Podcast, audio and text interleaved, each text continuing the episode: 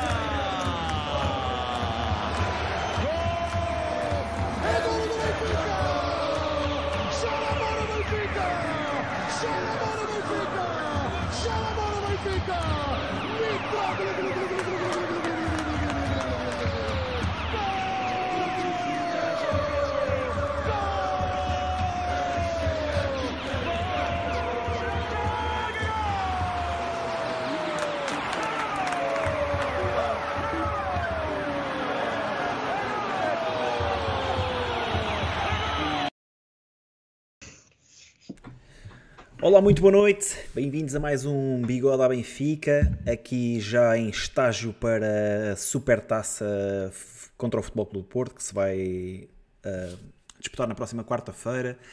Vamos abordar ainda a saída de Gonçalo Ramos, vamos ver que nomes é que estarão em cima da mesa para um possível substituto e vamos também Há falar... nomes?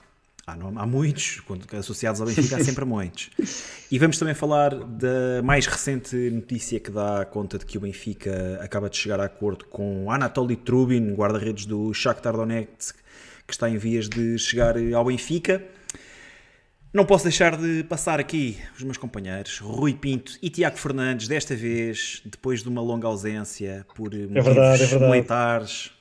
Malta, é bom, é bom estar de volta. O homem andou a Eh, limpar- a não sei, limpar não sei se, se ainda sei fazer isto. Se é que alguma Estou descansado. pessoa- Com é essa que alguma luz, Estou descansado com, com o regre- com o regresso do Tiago, sinto-me muito mais tranquilo. Passou outra vez a fase das Exato. derrotas. Vamos voltar às vitórias. volta. Vamos voltar às Vamos vitórias. voltar às vitórias. Nada temo, nada temo. E temos Musa, Pessoal, e temos hoje Musa temos- já apontada à supertaça. Tiago, estás com um bronze interessante, Hoje, meu. hoje, O que é que se passa aí com a Estou tua luz? com, é, com hoje, luz. oh, Tiago, hoje, hoje luz está temos um bigode. Hoje temos um bigode veraneante, né? Temos os dois É verdade, em, é em verdade, casa é de verdade. férias. Pessoal, se falhar aí alguma coisa na net, desculpem aqui eu e o Tiago. Sou o Bruno é que não tem desculpas. Não, eu, não, eu nunca tenho ideia de até férias, mas sou escravo desta É verdade. gente. Sou escravo deste pessoal. Bem, malta, boa noite aí a todos.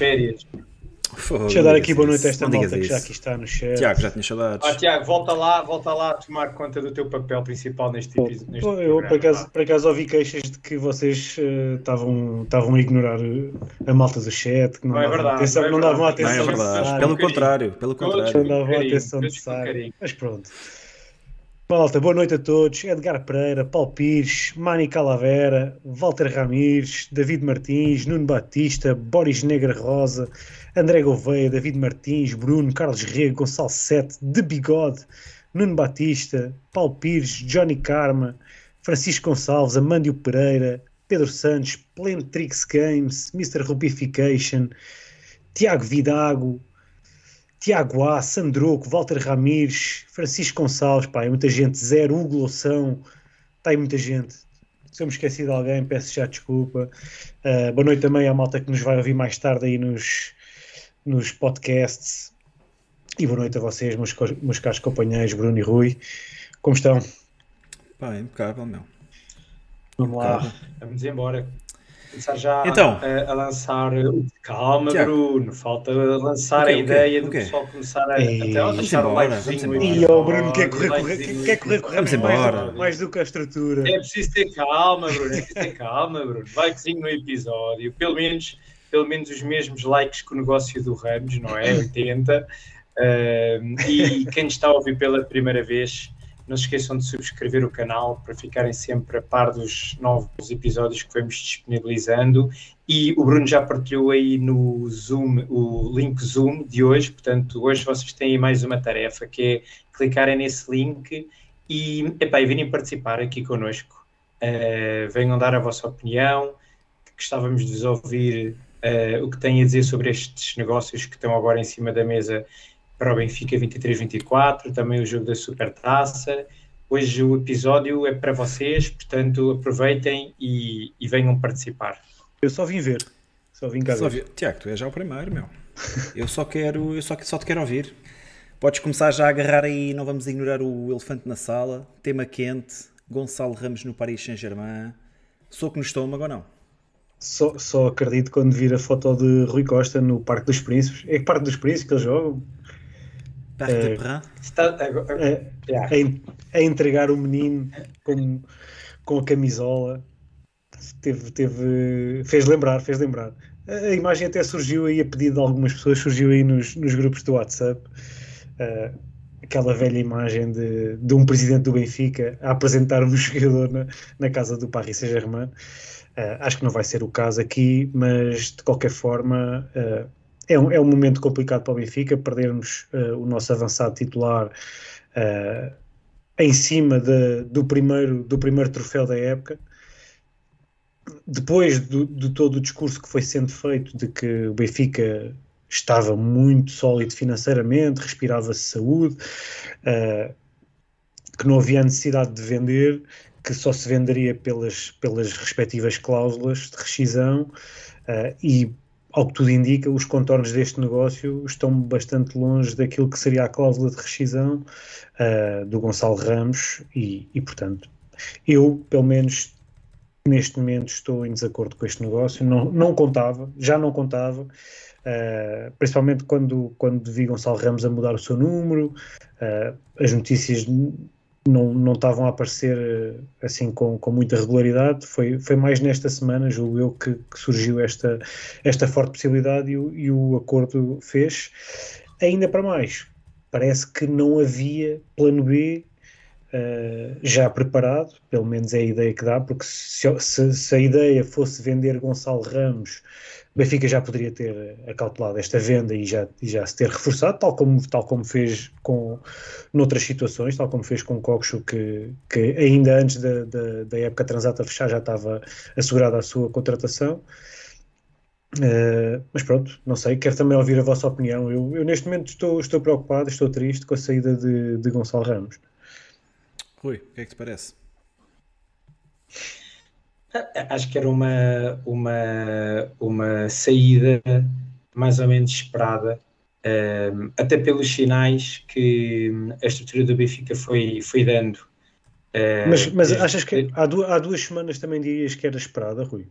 Sim, se tu fores a ver uh, e formos ali puxar o nosso histórico dos nossos grupos do WhatsApp, existiram várias páginas dos jornais desportivos uh, a começar a pôr Gonçalo Ramos nas capas, inclusivamente o presidente Rui Costa uh, tem ideia que quando foi da inauguração da casa do Benfica, uma das casas do Benfica no Algarve, não sei se acho que foi Quarteira, não, já não me recordo, que tabelou logo o preço do Ramos e disse que foram 80 milhões que que o Benfica estava disposto a, a vender e, portanto, a partir daí, uh, este é daqueles negócios em que me parece que todos queriam. Uh, o, o, PSG queria ter o jogador, o Jorge Mendes está sempre pronto para, para vender os seus jogadores, não é? São sempre mais 10% que entram na conta. Um, o Benfica também estava disposto a vender e o Gonçalo Ramos, obviamente que depois acaba por também ceder à tentação de ganhar quatro ou cinco vezes mais, ou o que for, e portanto acho que aqui havia pouco a fazer. Era basicamente uma questão de quando é que isso iria acontecer. E, e para mim, essa é a maior crítica que eu tenho a fazer um, a este negócio: é ele cair uh, mesmo em cima do, do arranque da temporada, com a supertaça, e acho que o Benfica aí podia ou devia ter tentado jogar isto de outra maneira. Ou, claro que o Benfica não pode uh, obrigar o PSG a fazer uma proposta antecipadamente, não é? Isso ele não controla, mas eu acho que controla um, o timing de saída. Uh, principalmente porque nós não estamos a falar de bater a cláusula de rescisão, não é? Quando assim é, uh, não há nada a fazer. Com esta situação do PSG dar os 65 milhões, um, eu acho que o Benfica pelo menos deveria ter batido o pé e, e dizer que antes da supertaça que o Gonçalo Ramos não, não sairia. Até porque também daria tempo ao Benfica para arranjar também, entretanto, a alternativa, como tu estavas a dizer, Tiago.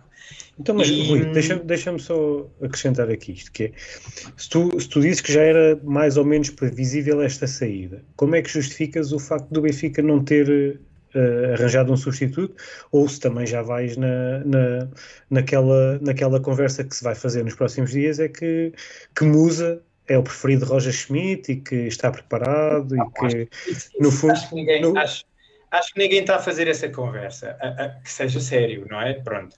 Uh, eu acho que o Benfica até podia ter uh, alguns, alguns jogadores referenciados mas a partir do momento em que se sabe e fica mais ou menos oficial que o Gonçalo Ramos vai sair, os, os outros clubes também acabam por dificultar mais as negociações de compra por dois motivos. Primeiro, porque percebem que há dinheiro fresco e que o Benfica está aflito e precisa de comprar, uh, porque não tem nenhuma alternativa. A alternativa é o Musa, não é? E segundo, porque também para esses clubes também já estamos em cima do arranque das temporadas e portanto eles também sentem que vendendo o, o seu principal ponta de lança também vão ter dificuldade em, em arranjar uma alternativa e portanto esta, esta questão do Benfica deixar arrastar até muito perto dos arranques das temporadas foi um bocadinho como o caso do Enzo, não é? Esse foi o caso extremo, que foi mesmo no último dia. Mas, mas isto aqui Sim, também mas, deixar mas, até muito próximo dizer, dificulta, dificulta, não é? Sim, mas o que eu estou a dizer, Rui, é o caso do Enzo, tu não estavas a, a, contar, acho que ninguém estava a contar que se, se fosse, fosse vender o jogador no mercado de inverno quando tinhas, com, quando tinhas contratado uh, no verão e que fosse batido, e, e que fosse, e que fosse batido a cláusula, né? Agora, aqui, o que tu estás a dizer é que, de certa forma, já se esperava este negócio uh, e não foi acautelada a saída com a contratação de, de, de outro jogador.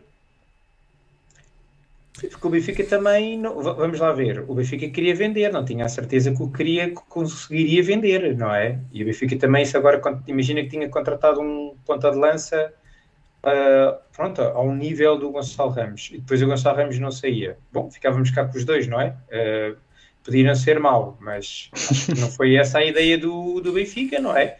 Acho que quis, quis ter tudo, quis ter tudo em, em cima da mesa, não é? Porque depois também tens, imagina, também há quem diga que se tu compras um ponta de lança, depois também a, a venda do Ramos também acaba por ficar aqui um bocado mais um, em termos de dinheiro, se calhar não, não, os, os, clubes que estão a comprar não dão tanto dinheiro, porque também estão numa de pá, eles também querem no vender, estão aflitos, não preciso dar tanto.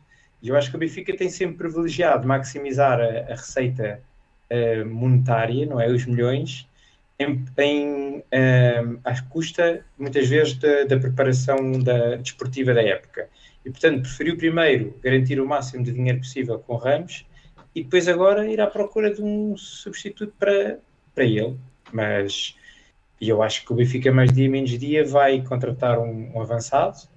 Uh, não tenho a certeza quem será, mas acho que o Benfica já tinha isso mais ou menos acautelado. Acha que está a ser mais difícil agora negociar esse jogador. Bem, se há aqui alguém que, que, está satisfeito, é certamente o Bruno, que vai ver uh, Petar Musa a ganhar a titularidade no Benfica, o seu jogador favorito deste plantel, Bruno. Olha, só que no estômago em relação aqui à venda do, do Gonçalo Ramos, ao contrário do, do Rui, eu não estava à espera que, que o Gonçalo Ramos fosse vendido, até porque lá está, o jogador uh, trocou há pouco tempo de número, não, não se andava a falar de nada, o efeito dominó ainda não tinha acontecido, embora Kylian Mbappé uh, tenha agitado se calhar uh, os mares em França, agitado os mares em Paris e, e, isso possa ter desencadeado ali uma reação, mas a verdade é que Kylian Mbappé também não joga na posição de, de Gonçalo Ramos. A verdade é que a uma semana, não é? Ou foi a uma semana do, do jogo com, com o Porto para a Supertaça que a notícia foi avançada. O Benfica nunca desmentiu. Uh, e e de dia para dia esta, esta transferência tem vindo a ganhar cada vez mais força, já são quase conhecidos o, as formas de pagamento e tudo, portanto acredito que isto vai mesmo acontecer. Um, e lá está, deixa-me deixa muito apreensivo em relação àquilo que, que é a gestão do, do nosso clube de forma desportiva, não é? Porque se precisávamos tanto assim de vender, tendo feito uma, uma transferência de 121 milhões em janeiro passado, um, e se, e se, constantemente estamos a apontar o dedo uh, aos rivais lá de cima que estão falidos, que estão muito mal, estão, estão tecnicamente na bancarrota, etc., a verdade é que eles não venderam nenhum dos seus titulares. Uh, saiu o Mateus Uribe, mas foi no final de contrato. Ainda. Rui, até, até agora não saiu ninguém. Uh, nós perdemos Grimaldo sim. exatamente sim, sim, pela mesma situação, não é? Pá, e, sim, e vendemos um titular. Com o Porto, o Porto perdeu um titular. um titular e nós três, neste momento. Sim. Uh, pá, três, estás a contar quem? Com o Enzo? Enzo, Ramos e Grimaldo, sim, em Enzo comparação com. Não, era, não, foi titular nos últimos sim, sim, cinco bem, meses, né? Estou a dizer em, sim, no, no, último ano, se estiveres a contar com o último ano. Pá, e vou agarrar por aí, que é, nós não temos substituto à altura do Ramos no plantel, pelo menos neste momento. Uh, não vai haver tempo para irmos ao mercado uh, contratar ninguém. Ninguém vai chegar e vai jogar em uma semana, e a verdade é que já não falta uma semana, faltam apenas dois dias, uh, ou três, preferirem, 72 horas. E e desportivamente isto é, é horrível, é mais uma referência que se pede. Embora, embora Gonçalo Ramos tenha um ano e meio de titularidade na equipa, na equipa A, a verdade é que pá, já era assumidamente o goleador da equipa, era assumidamente o avançado da equipa. É mais uma referência que se perde no, no clube e não há ninguém no imediato para, para o substituir. Mais uma vez, olhando para aquilo que são os nossos rivais, uh, não vejo, não vejo como, é que, como é que podemos dizer que é um bom negócio, como é que tem que ser já, os valores não dá para resistir, mas porquê é que não dá para resistir? Paris Saint-Germain faz uma oferta, a oferta é de 65 mais 15 e, e essa oferta chega à direção do Benfica. Uh, vamos imaginar que Jorge Mendes, que é o, que é o, o empresário de Gonçalo Ramos diz: amigos, ou é agora ou depois da supertaça o, o PSG já não quer levar o jogador. Pá, nós temos que encolher os braços e estar a bola para a frente. Acho que não, não somos obrigados a vender por nada. O Benfica está assim tão mal de finanças? Deixa a pergunta.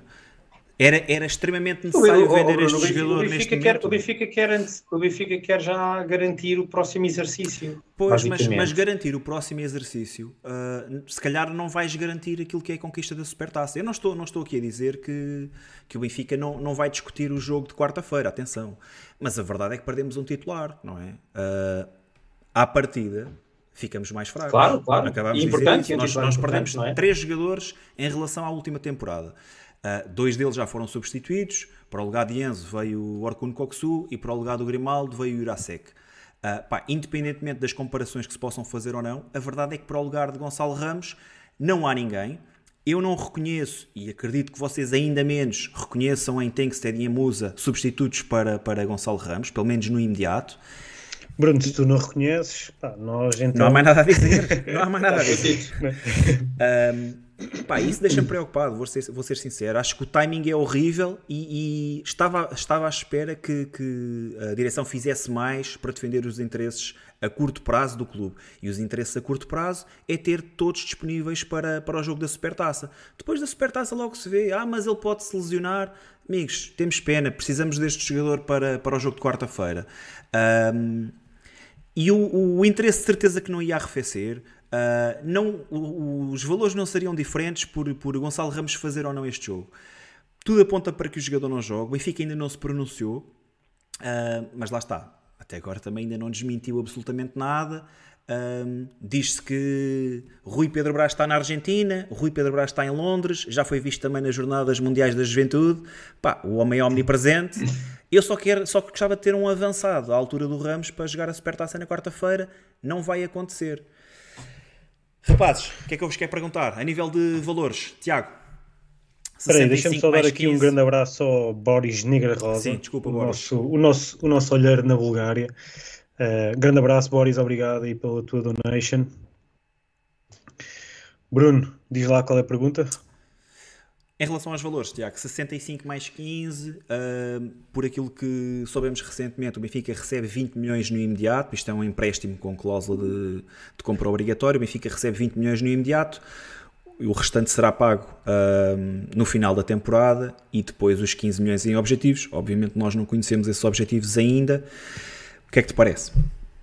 Acho que também temos que esperar um bocado para ver exatamente quais é que são os contornos do, do negócio, porque fala-se neste, neste empréstimo, uh, um pagamento já à cabeça e depois o, o, o restante mais tarde. Entretanto, aqui alguém no chat falou em 100 milhões, ou seja, estes 20 pelo empréstimo e depois mais os, os 65 no próximo ano, mais os 15 para objetivos.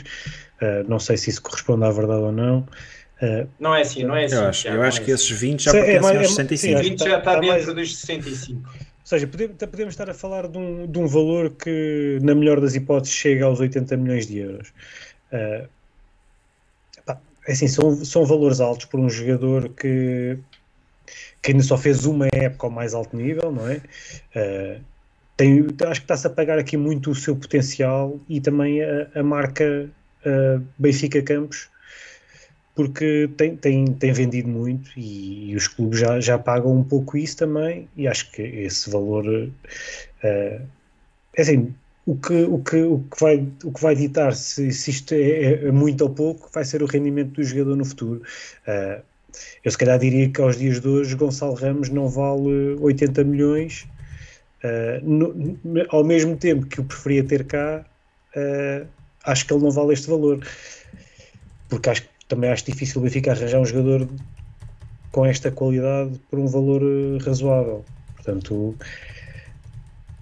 fico contente com o valor que o Benfica consegue arrecadar, mas não, não queria de forma nenhuma perder o jogador uh, esta época, porque não temos ninguém com estas características no nosso plantel, não temos ninguém com capacidade para fazer uh, o que Gonçalo Ramos fazia. Não estamos a falar só no processo ofensivo, estamos a falar no processo defensivo. Nós fomos referindo isso uh, durante toda a época passada, que era um jogador que, que dava muito à equipa, é um jogador de equipa.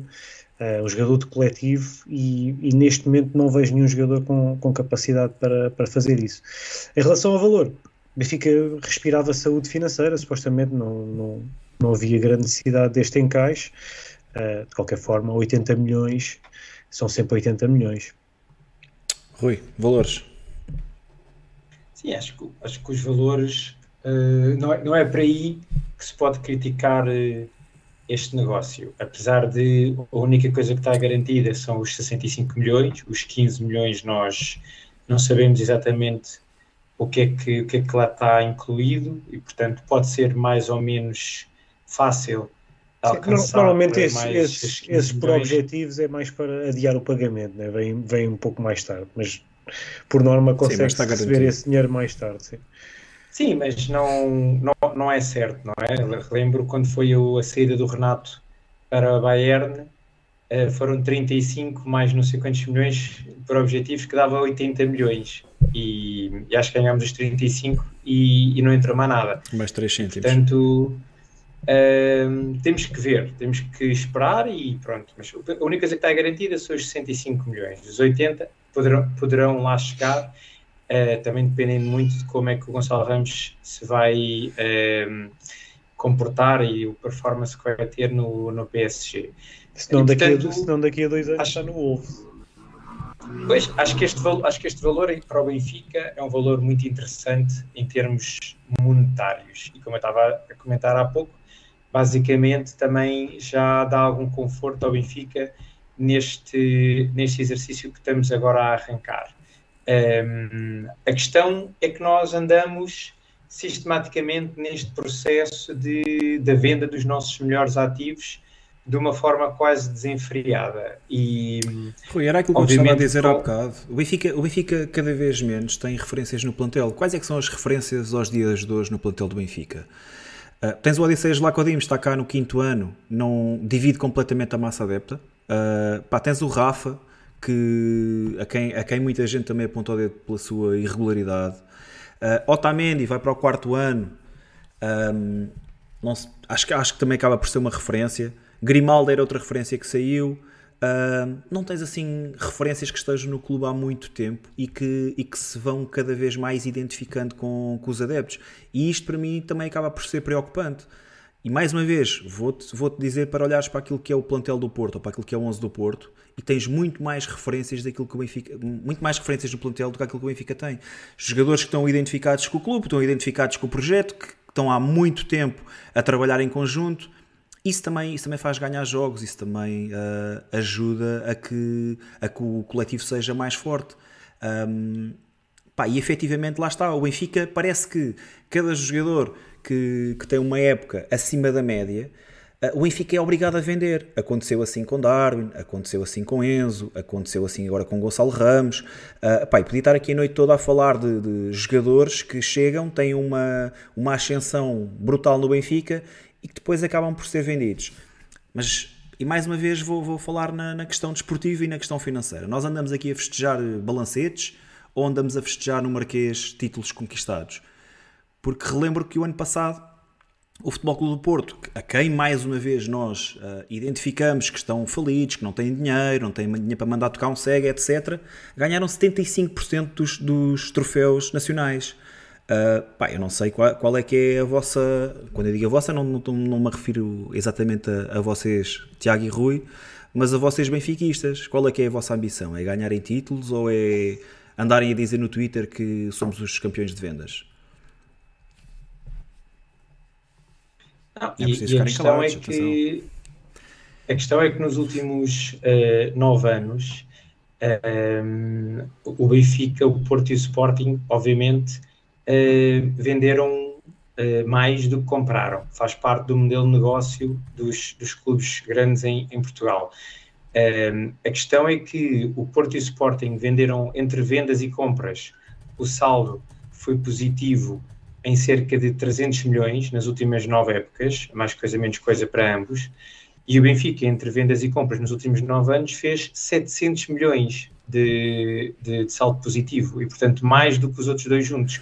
E a questão é que isso podia ser muito positivo se nós estivéssemos ao dia de hoje a falar de um Benfica completamente hegemónico em Portugal e que com essa diferença de, de, entre compras e vendas fez uma equipa fantástica e estamos a, a arrebentar com tudo uh, internamente.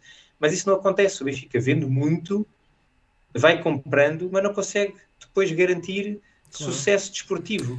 E este ano ganhamos, e, e, e, já sei que a conversa é sempre que uh, a saída do Ramos não compromete nada, Uh, e que vamos ver que ainda vamos ser campeões e vamos ver que se ainda vamos ganhar a supertaça. Como é óbvio, nós, não é pela saída do Ramos, que nós podemos ou vamos deixar de ganhar as coisas. Claro, mas sim, entram sempre temos uma campo, maior mas- probabilidade, mas temos- claro. Bruno, mas temos uma maior Temos um probabilidade jogador- de não conseguir, não é? Epá, não é. E aqui, Não, não vou pelo Claro. não conseguir, mas se, se nos estão a Temos. tirar os melhores jogadores, não é? estamos a tirar os, é? os titulares, claro que entram 11 contra 11, mas levando os nossos melhores jogadores, ah, ah, estamos sempre mais próximos de, de não ganhar o jogo, não é? Ou com os melhores jogadores estaremos sempre mais próximos de ganhar o jogo.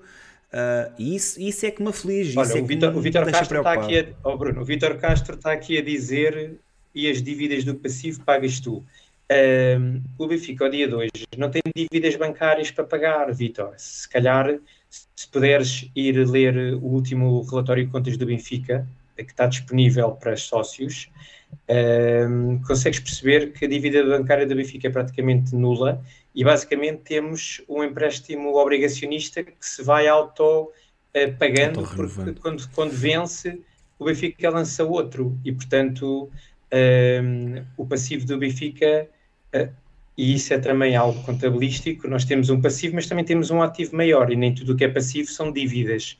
E portanto eh, essa conversa é conversa de, de tasca que eu acho que não faz muito sentido esse tipo de, de argumento.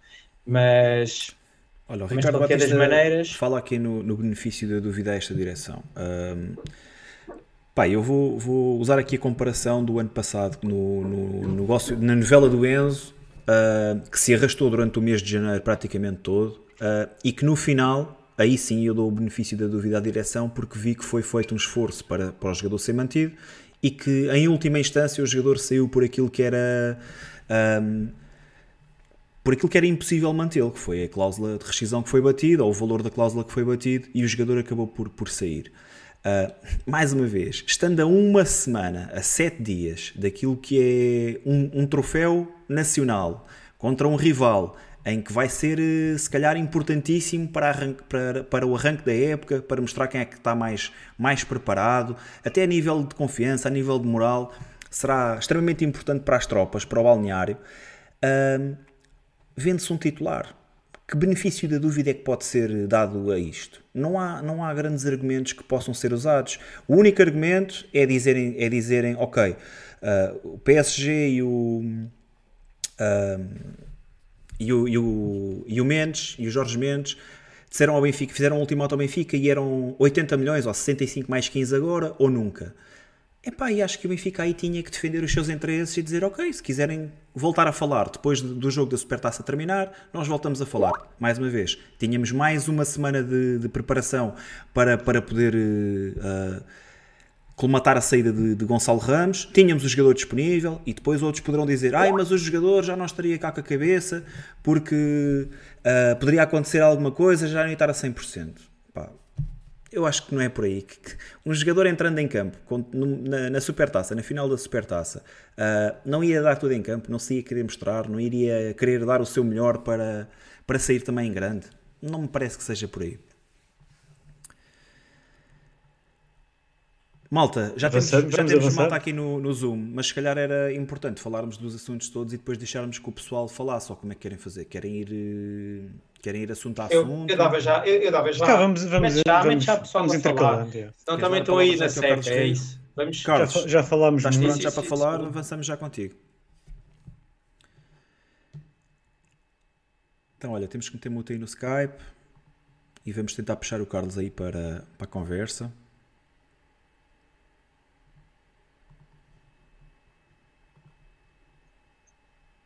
Alô, Estou, Carlos, estão a estás aí? ouvir? Estou-te a ouvir perfeitamente. Não está a fazer feedback, não? É que eu Não, tenho. e aproveito só Ah. para perguntar aí ao chat se está tudo, se estão a ouvir como deve de ser, Não está a fazer feedback. mas acho que sim. Não, não, não está a fazer feedback, Carlos, estás à vontade. Ok, perfeito. Carlos, tu, é- tu és o Black Metal Bro? Não, não, não. Ok, então, então sou eu que já estou trocado. Não, é a primeira Carlos, és vez de que onde? participo. Ok, ok, Eh, Eu sou, apesar de ser de Viana do Castelo, moro na Póvoa de Varzim. muito bem. Eh, opa, em relação à venda do Ramos, eu sou muito sincero, eu sou daqueles que, que esperava que ela ia acontecer. Mais dia, menos dia, ia acabar por acontecer. Não acredito que a, que a direção não estivesse preparada para a sua saída, ao cautelando uma possível compra, ou pelo menos já tendo um núcleo de jogadores eh, em, quem, em quem apostar. Agora, uh, opa, o timing tudo bem, estamos a três dias da, da Supertaça, mas oficialmente ainda não sei de nada. Oficialmente, eu ainda não vi comunicado nenhum que, o, que o jogador está vendido, que o jogador que não vai jogar, que Achas o jogador que é possível que o, Mas que já é Ramos muito, já é muito fumo, Carlos. Já é muito fumo.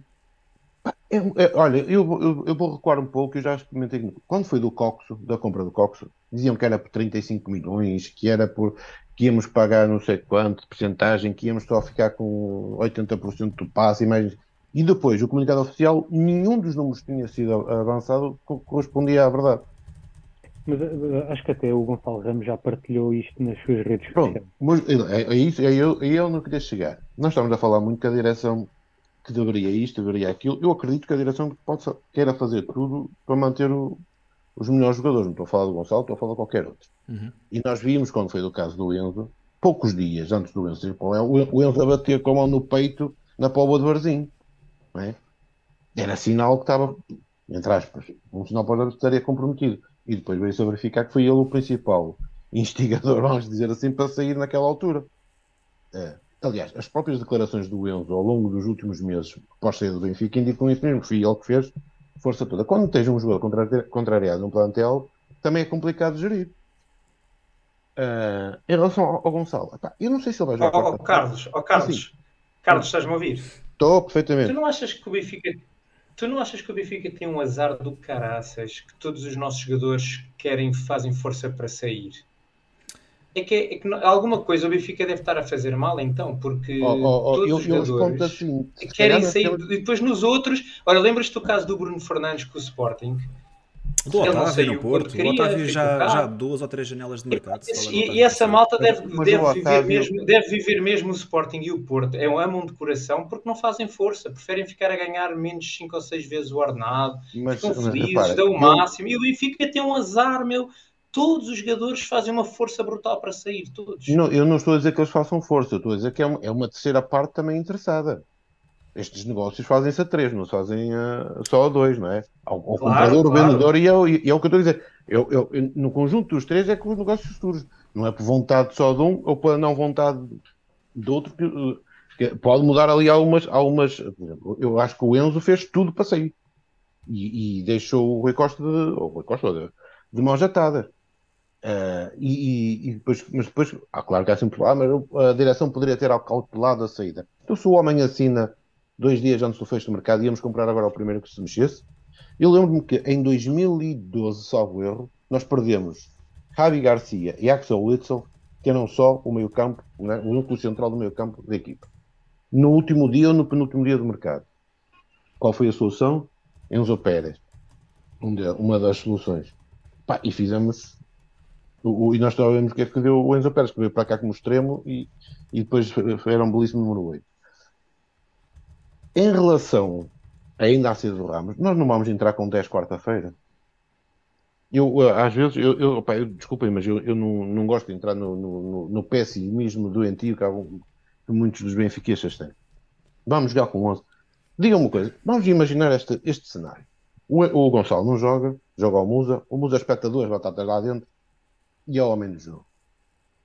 Bom, já pensaram pelo lado Ninguém- positivo? ninguém É que se- Eu já, nem, eu, já nem comprava, eu já nem comprava um avançado. Eu Esse é o meu maior medo. O meu maior medo eu- é exatamente isso. É Eu, eu, eu guardava, eu- guardava o dinheiro todo, eu guardava o dinheiro todo no banco. Repare, mas é isso mesmo que eu estou a dizer.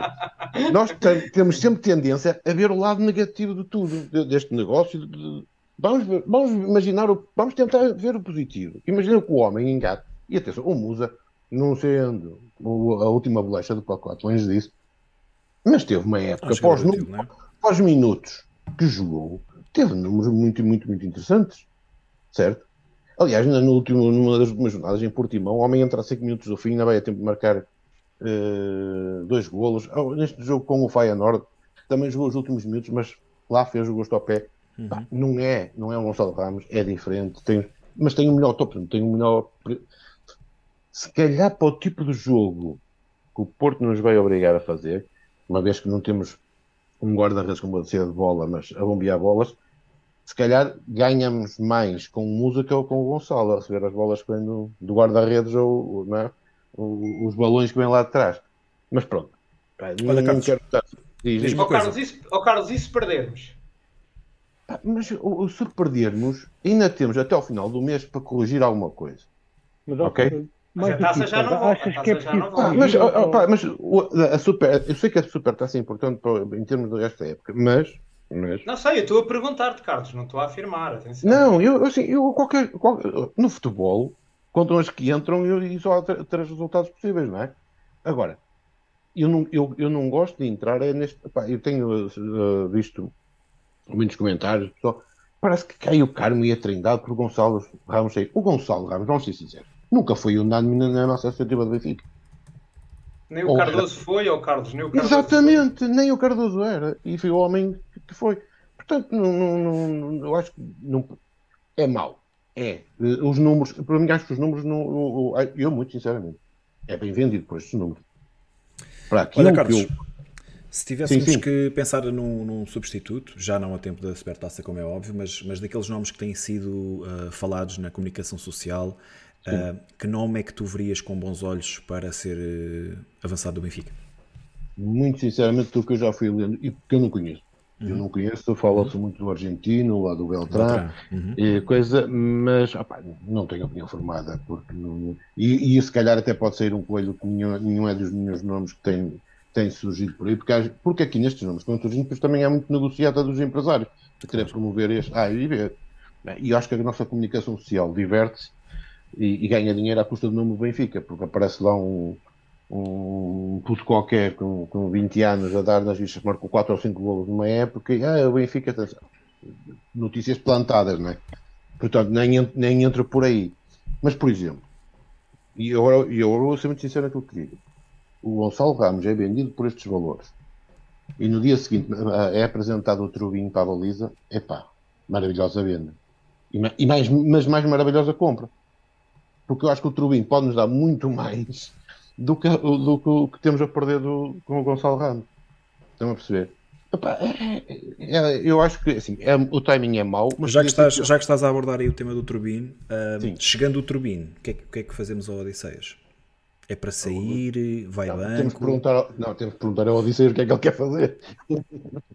Portanto, estás a assumir diretamente que Turbine chega para ser titular, nem há discussão, Claro, certo? naturalmente. Ok. Sem- sem- se se fala só pelos valores que têm sido adiantados por aí, algum, entre os 15 e os 20 milhões, não é? Que se fala. Ah, então, Logo, logo por azar, o Odisseias não quer sair. Porra, só os bons é que querem Ah. sair. Olha, mas o, o Odisseias, é assim, o, o, o, o Odisseias, quando foi suplente aqueles seis meses seja, do, do Elton Leite, mandava mandar umas bocas, queria ir embora. Pronto, olha, se tem bom tempo, ainda tem 15 dias para negociar um, com outros acho que O problema aí, o erro, é aí, eu conheço, foi um erro da direção, foi a renovação do Odisseias há, há pouco tempo. Isso aí acho que, ok, se calhar foi uma prova, tentar dar uma prova de confiança para o que restava da época, o que era importante, mas em termos eh, de planeamento a longo prazo, acho que foi, foi, foi, foi um erro. E eu acho que o plantel não está fechado. Eu acho que vai chegar eh, mais alguém para além do guarda. Eu acho que o guarda-redes irá chegar, mas faltou-nos o lateral direito também, Uhum. para fazer concorrência ao VAR. Eh, a nível de centrais estamos bem. A venda do Chiquinho, não sei se, se será colmatada ou não. Eu, eu julgo que não, que não haverá tanta necessidade disso. E, e no, isso aí no Ramos, claro, provavelmente virá mais um, um avançado. Se bem que eu acho que ali, tem- temos ali um problema para resolver na hierarquia dos avançados, onde encaixar o Tankstead, porque até o momento, infelizmente, Mostrou muito ainda pouco, não, é? ainda não justiça. Exatamente, mostrou muito pouco. Muito Olha, Carlos, um comentário final aí para o jogo de, de quarta-feira. Qual é que seria o teu 11, dadas as, as circunstâncias? Na- na- aos dias de hoje, assumindo a saída do Ramos, Sim, assumindo a saída do Ramos. seria o, o Odisseias, o Bá, António Silva, Morato e Stitch, Tino, Osners, Coxo, João Mário, Rafa e Musa, acho eu. Oshness de fora. Maria fora? Não, não, Osners não, Osners, Ah, meteste o, Oshness. ok, meteste o Oshness e o João Mário e deixaste Di Maria de fora. sim, eh, porque assim, temos que perceber, eh, assim, se era o meu 11 preferido, não, mas contra o adversário que é, se calhar ter, ter um reforçozinho no nível da, da- do meio campo, de posse de bola, porque o meio campo do Porto, a pressão que eles fazem é, é complicada de gerir. E, e não podemos ter só os jogadores a olhar para a frente, temos alguém que saiba segurar a bola e, e, e pausar o jogo quando tem que pausar e acelerar quando é preciso acelerar. Eventualmente, uma troca ali entre o, o Rafa e o, e o Di Maria, por exemplo. Muito bem. Mas seria depois isso, ficava resultado? disponíveis. Sim, sim, é claro. Mas, eu, eu- mas esse- eu acho que é a grande vantagem que temos em relação ao ano passado. É, podemos escolher um 11 e depois olharmos para o banco e temos ali 3 ou 4 que estão ao mesmo nível e podem entrar a, a qualquer momento e mexer com o jogo. Não é? Porque mesmo trocar por trocar, ano passado criticava-se muito o Schmidt porque não mex- eh, fazia as substituições muito tarde e pá, vamos ser realistas, ano passado olhávamos para o banco e arranjar ali alguém que mexesse com o jogo era complicado. Felizmente apareceu o João Neves no final do, do, do campeonato, mas nós fez-se embora o Wesley e ficámos com o Chiquinho. A, a realidade foi essa. Mas pronto. Pá, este vai bem, ganhar, Carlos, uma ganhar, palavra ganhar. para terminar. Qual é o Ganhar. resultado de quarta? Pá, eu, há, um- há um, result- há um sonho que eu tenho há muitos anos e eu já, já tenho 51, portanto já passei por, por algumas fases mais tenebrosas do Benfica. O meu sonho é um dia ganhar 7-0 ao Porto para poder escrever Porto com o 7 a substituir o T e o 0 a substituir o O. Muito bom. Muito Com um póquer do Musa. Com um póquer do Olha, Musa. por exemplo. Era lindo. Era lindo. Era, era, exatamente. Prontos, malta. Vou dar o lugar Carlos, outros muito obrigado. Um abraço a todos. Carlos, teres obrigado por teres participado. Um grande abraço. Bem-vindo. Muito obrigado. Malta, continuamos aí à espera que entre mais gente para nós darmos aí seguimento ao, ao Fórum Benfica desta noite. Portanto, não se acanhem. Vou mudar, entretanto, aqui o som para o Skype. Dê-me só um segundo. Está tudo a ouvir, não é? Yeah. Bem, Tiago, Vamos. tu que andaste lá por fora durante este, este período de, ausência aqui no Bigode a estudar eh, potenciais reforços do Benfica, quem é, que, quem é que escolhias dos nomes que têm sido associados? Há algum fora da lista que, que gostasses de ver? Eu- eu- no último eu bigode sei, eu sei, eu já ia falar nisso. Tens o do trouxe, Vicas. trouxe, trouxe outro jogador, Taços. que também, também seria uma, uma, boa, uma boa opção. Uh, mas na sequência daquilo que cá estava a dizer, o meu maior medo é exatamente este: é que Petar Musa marque dois golos contra o Porto e já, e já não é preciso contratar ninguém e vamos fazer a época toda com. Petar Musa e, e, Tenkstead. Acho que isso não vai acontecer. Pá, dos nomes que está aqui, o, o parece-me já uh, quase da- impossível, não é? É um jogador já com muito mercado, já está com, com um valor muito inflacionado, que é, e é um excelente jogador. Uh, o Pedro não me parece que tenha as características necessárias para jogar no Benfica, a menos que já tenham permitido aquelas substituições volantes como no handball, em que saem uns quando é para defender, entre outros quando é para atacar. Uh, que o Pedro para defender não, neste modelo de, de pressão alta do Benfica não, não dava.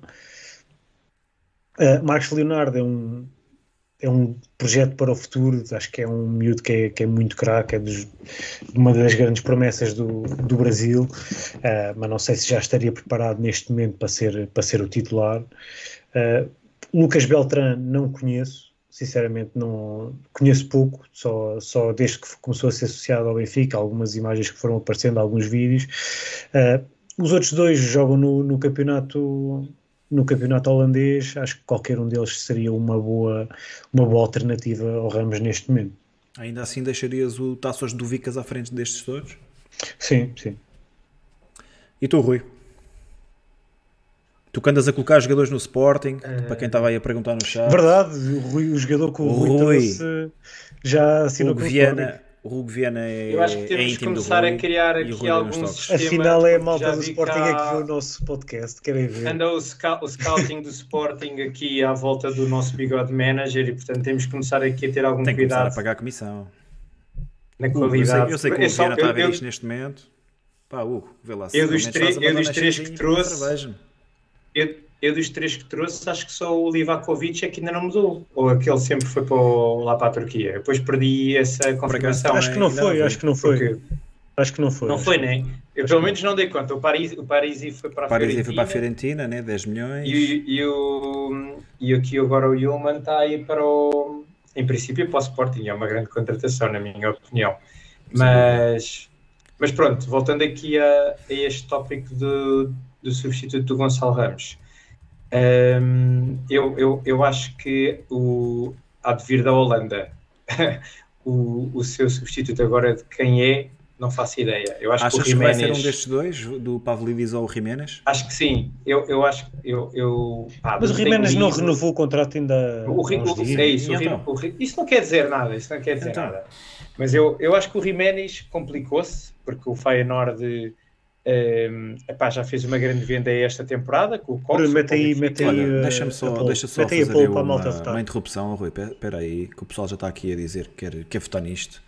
Claro. Olha, bem, voltando aqui ao, ao Gonçalo Ramos e sobre a sua venda, 58% dos votantes diz que são bons valores, é um péssimo timing, 34% diz que a dias da supertaça isto é imperdoável, 6% diz que por este valor tinha de ser agora. Isto com 183 votos, malta, temos apenas 72 likes, estão 200 Ei. pessoas no, na live. Ainda nem chegamos ao negócio do Ramos, caraças. Bora lá continuar a dar aí tração a isto, meu. Bem, Pá. então destes quatro, quais é que são os jogadores que eu coloco? Os quatro primeiros? Já ouvi Epá, pessoal a falar não. de Belotti, também se Esse, falou Belotti. quem é este Marcos Leonardo, meu? Nem sei quem é que é este Marcos Mete, mete os Leonardo. três fora, primeiros e, e depois mete, É algum mete cantor os três primeiros e depois E mete, depois mete outro. Bora, Rui, continua lá. Isso, Sim, isso sim. não é sempre em dupla. Isso não vem sempre em dupla. Uh, mas estava a dizer, o Jiménez acho que está mais complicado porque o Feyenoord já fez uma grande venda este ano com o Coxo, também para o Benfica e, e parece-me que o Benfica efetivamente dá um valor muito elevado ou acho que o Feyenoord dificilmente vende que- mais outro titular 30, já há dias 35? de arrancar Epá, eu acho que o Benfica não, não, não se vai meter por esses valores, estão daqui a bocado já absorveu o, a venda do, do, do Ramos. Uh, não tem sido essa, pelo menos, a forma de atuar do Benfica, não é? Investir assim tanto dinheiro uh, num só jogador. Um, e, portanto, não, não me parece.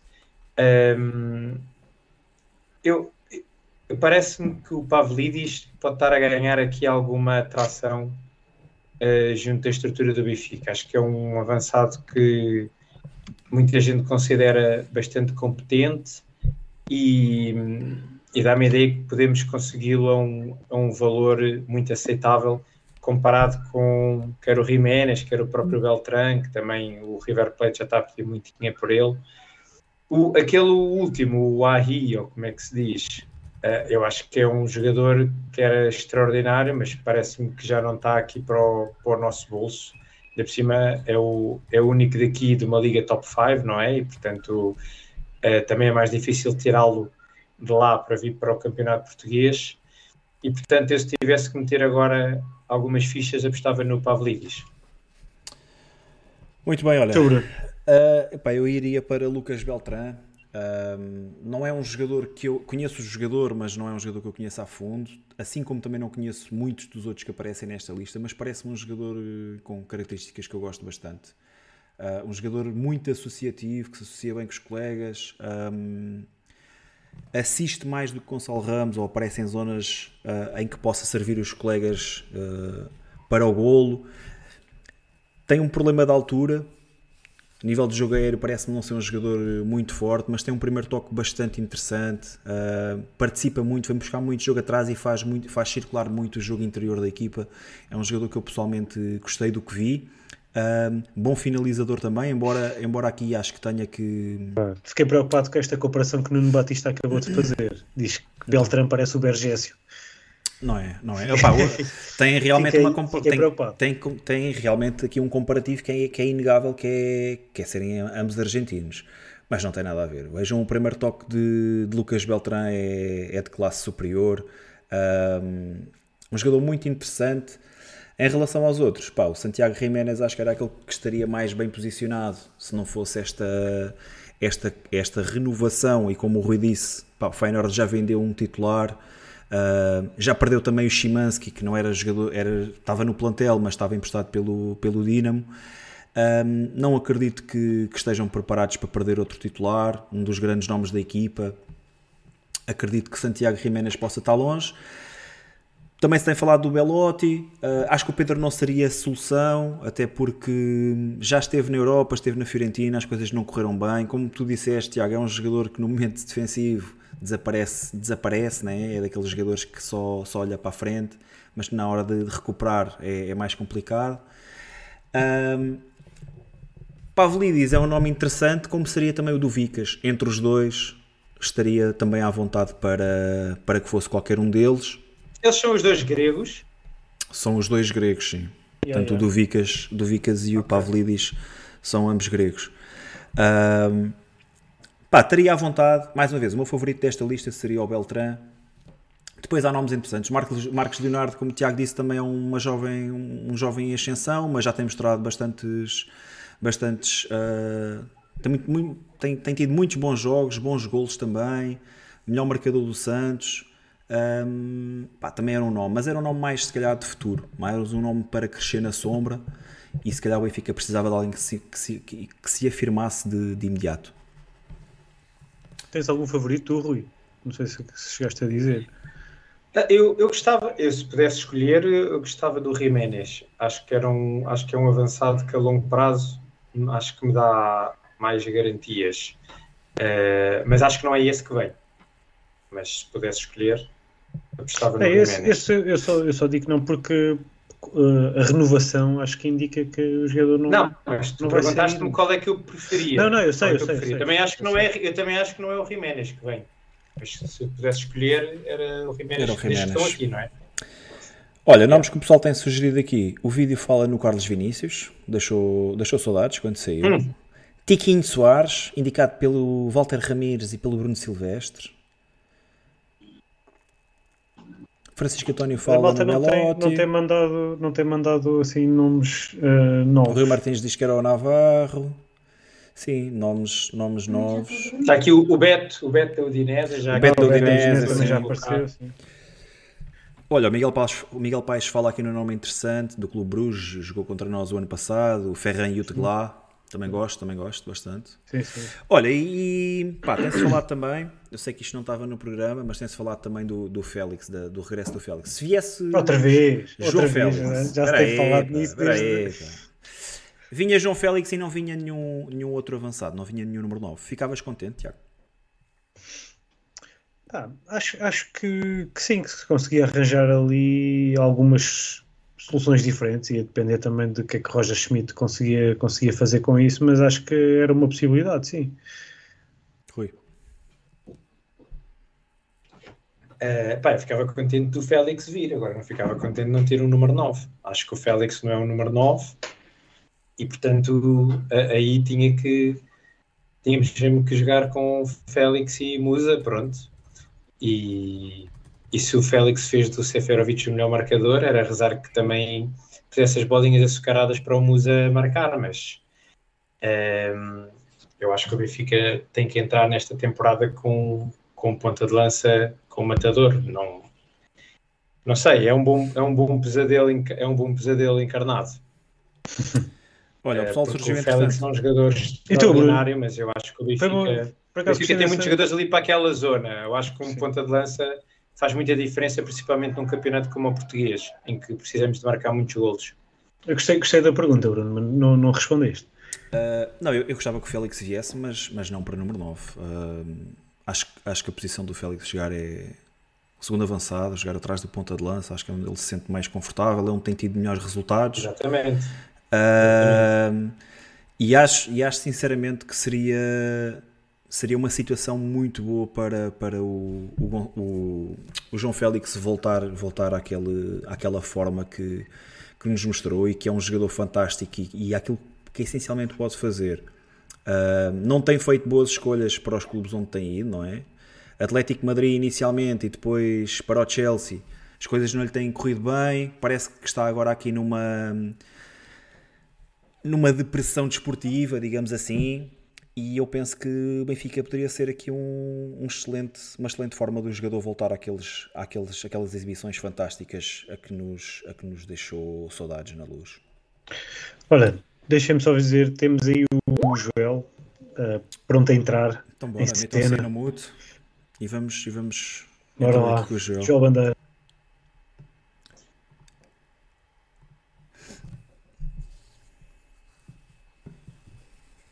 Alô Joel! Tens que, tens que deixar aí, tens que sacar o mute.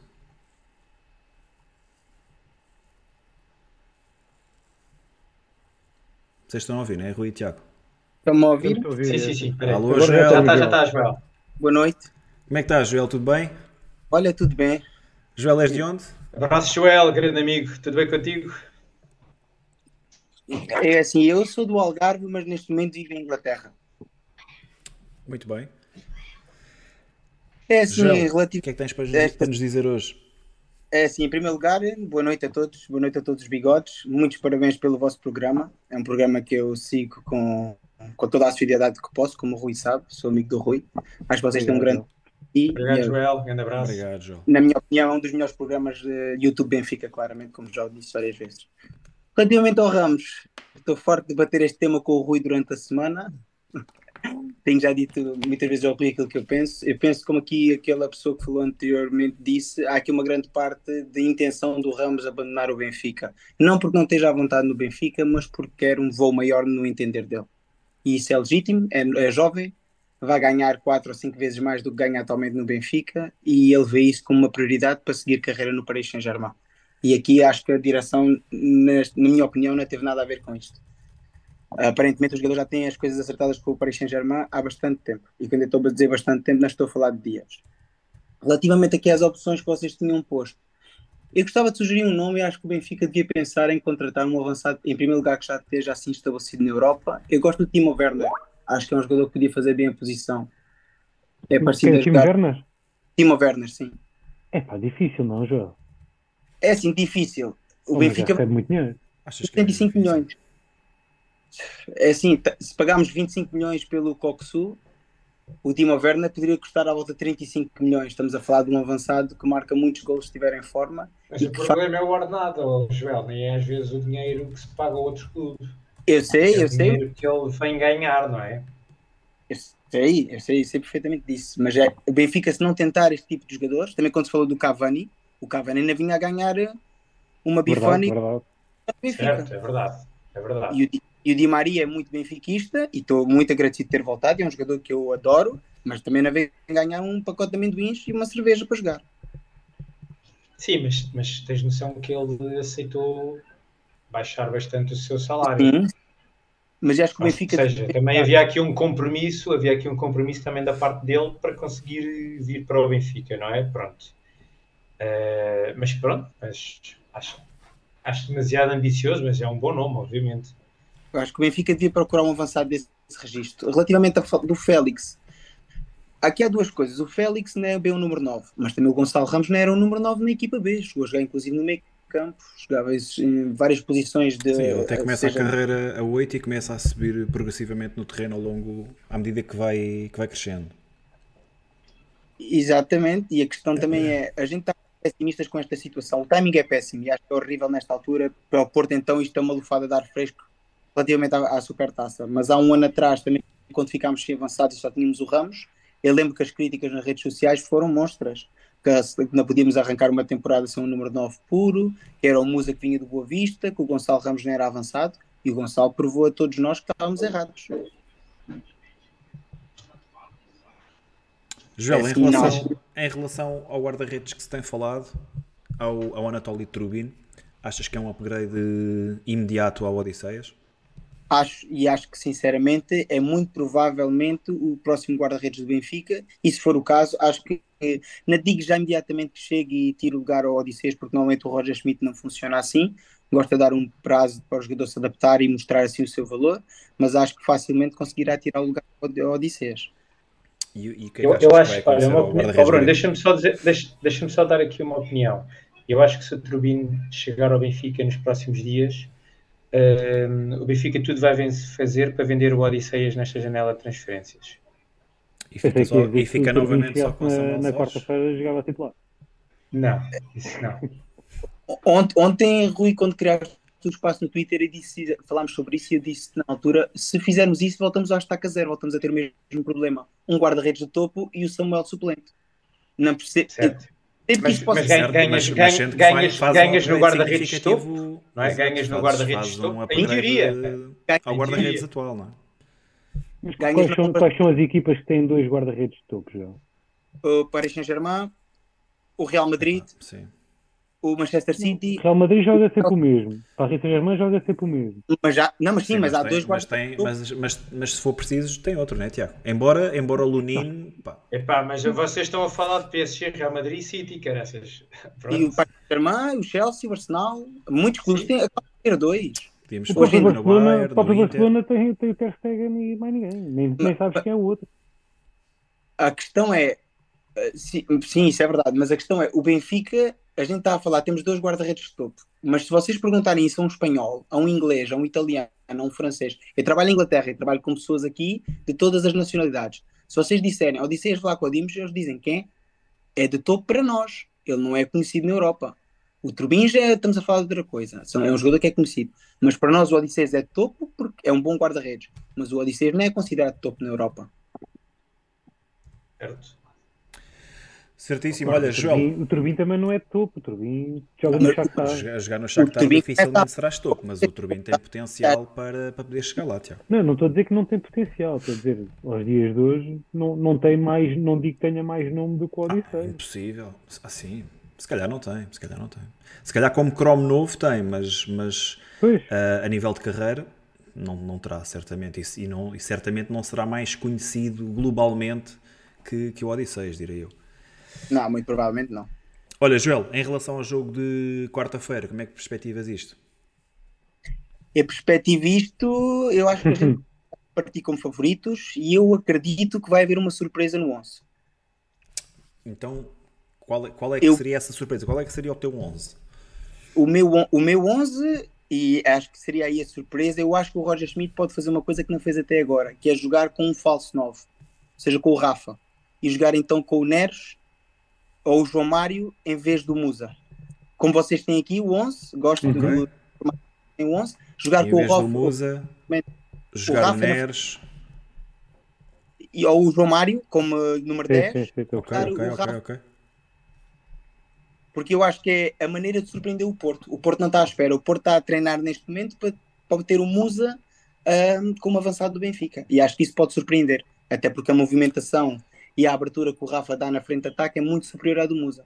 Então, só para, só para me elucidares aqui, o Rafa isso, jogaria como jogador isso, mais avançado, certo? Uhum. Sim. E ou jogaria então, ou, ou então João Mário o, ou então atrás. ter o Orsnes, ou então meter o Orsnes a ponta de lança. Não, eu penso que o Orsnes vai continuar a fazer a posição de médio esquerdo porque está rotinado. E o Rafa vai jogar como falso 9 e eu até acredito que seja então o João Mário a fazer a posição porque o João Mário é a extensão do treinador em campo e é o jogador que tem melhor interiorizado a maneira de jogar do Roger Schmidt, na minha opinião. Uh, estás a ver o ecrã, ou, ou João? Tô, tô, Então seria mais ou menos isto, certo? O Neres a jogar atrás do Rafa, por exemplo. Ou o João Mário. Ou o, João, Mário, Mário sim. Olha, porque... e, quanto, e quanto a defesa central, jogarias com o Morato ou com o Otamendi? Eu continuo a dizer que, na minha opinião, atendendo. E pensem no Porto. Se o Porto tiver o Pepe a 70%, joga o Pepe sempre e nós vamos precisar de um líder da defesa, uma pessoa que saiba jogar sob a pressão. E sabemos perfeitamente jogar contra o Futebol Clube do Porto é um jogo principalmente mental e não físico. Eu acho que o Otamendi tem que jogar sempre, mesmo que só esteja a 80%. Até porque o António cresce bastante, ou o Murato, ao lado do Otamendi. E em relação, e é, em relação é, à lateral esquerda, Ristic ou Jurasek? Ristic, neste momento, parte com vantagem, está mais rotinado, pode fazer jogo interior e é um jogador que dá, oferece mais soluções neste momento do que o Jurasek. Mas acha que está à frente do Jurasek? Não estou a dizer para ti, estou a dizer uh, na hierarquia do Benfica. Ah, na hierarquia não, não, não. que não. Se perguntares, o Jurasek okay. está em termos de hierarquia. Na minha opinião, o Ristic está a fazer uma excelente uhum. pré-temporada, tal e qual como o Murato. Eu sei que não é uma opinião popular, mas o Murato neste momento, na minha opinião, até partia à frente do António. Se olharmos para as exibições, o Murato esteve bastante mais coeso, foi uma autêntica Sim, muralha. concordo, acho que foi o melhor central da pré-época. Por isso, não, não seria surpresa se o Roger Smith fizesse alinhar Otamendi e Murato. Muito bem. Pá, eu acho que, é, que, vai ser, que vai ser complicado, porque António Silva jogou sempre com a equipa titular. Quando houve a situação do Otamendi, foi mesmo Murato que deu lugar. Acho que está aí um, uma boa dor de cabeça para, para Roger Schmidt, mas eu acho que vai ser, vai ser António Silva e Otamendi, embora eu acho também que devia ser Murato. Olha, Joel, queres acrescentar mais alguma coisa? Como é que queres terminar? Ah, é assim, acho que nós benfiquistas temos que deixar esta onda de pessimismo, porque isto das vendas acontece em todos os clubes grandes. Não vamos falar de Portugal, vamos falar nos clubes grandes. Os clubes grandes todos perdem jogadores e todos saem para a frente, independentemente de serem até os melhores do mundo.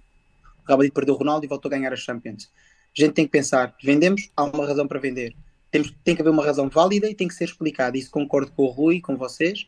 Tem que ser explicada, não pode ser feito no escuro como já fizemos em anteriores direções. Tudo tem que ser aberto e às claras. Mas a partir daí temos que deixar de entrar nesta onda de pessimismo e acreditar que somos o maior clube português e que vamos entrar na Supertaça para ganhar o jogo. Muito bem. Eu acredito, eu, Joel, muito. Não, não tenha conseguido acreditar com tanta força para ganhar. Infelizmente. Mas eu acredito mesmo, sempre. Sempre vou para a bola, acredito que o Benfica vai ganhar, sempre. Mas às vezes não dá. Joel, muito obrigado pela tua participação. Um grande abraço. Para... Estás em Londres? Estou, em Londres. Um grande abraço aí para ti, para Londres. Uh, e mais uma vez, obrigado por teres participado. É Joel, abraço. Obrigadão. Obrigado. Um abraço, Joel. Grande abraço.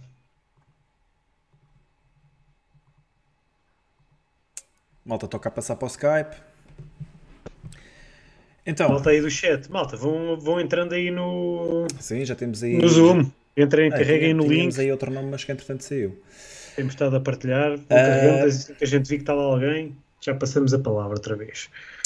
Tiago, é o tal upgrade que se falava? Achas que a partir de agora, e se realmente a Anatoly Turbino for reforço do, do Benfica, chega para ser, chega para ser ou, ou para deixar de dividir a, a, massa benfiquista, a massa adepta benfiquista?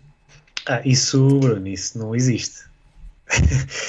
não, não, não existem jogadores uh, que sejam uh, 100% aceitos pela. Lá está, o Rui ainda há bocado disse, nem Cardoso era é, o melhor marcador estrangeiro da história do Benfica, mesmo assim não foi unânime na, na nas bancadas do Estádio da Luz. Portanto, isso é difícil, mas acho que é um, é um será um upgrade em relação a, a Odisseias. Uh, e, e Odisseias tem sido talvez um dos jogadores mais criticados pela massa adepta, de certa forma, uh, com algum exagero, na minha opinião, uh, mas concordo que Turbine será um melhor guarda-redes no futuro do que, do que Odisseias. Tem, tem, tem, tem outras características, eh, as lacunas que nós mais apontamos ao Odisseias, Turbine não, não as tem, ou pelo menos não as tem de forma tão, tão denunciada. Uh, agora também ainda lhe falta ganhar aqui alguma experiência, uh, no entanto considero que seja um, um, um upgrade em relação a, a Odisseias. Rui, o que é que te parece? Epá, Uh, de, não vais dizer que não é por aí. Daquelas, não vais dizer que não é por aí. Não, Estamos da, sempre a ser criticados. Daquela, daquelas, múltiplas, okay. daquelas múltiplas discussões que nós fomos tendo aqui, eu acho que o nome Turbine vinha sempre uh, à discussão como sendo um guarda-redes que uh, agradava um, a, a, muitos benfiquistas e, a, e, e portanto eu acho que é uma é um dos nomes que se tem vindo a falar de potenciais substitutos do Odisseias, talvez seja o nome que mais consensual do que se tem vindo a falar até o momento. Tem, tem ainda a vantagem de ter 22 hum, anos, ou seja, é um, é um guarda-redes que se não quiser sair já em dezembro tem, tem potencial para ficar cá alguns anos. Um, e pronto, e, e, portanto espero que, que é claramente um, seja uma mais-valia para, para, para, a baliza do, do Benfica, que, que, seja capaz de dar aquela confiança que, que aparentemente os defesas não têm com Odisseias e que permita ao Benfica estar mais próximo de, de, de, alcançar novas conquistas e portanto acho que este tipo de jogadores são sempre bem-vindos ao, ao nosso clube.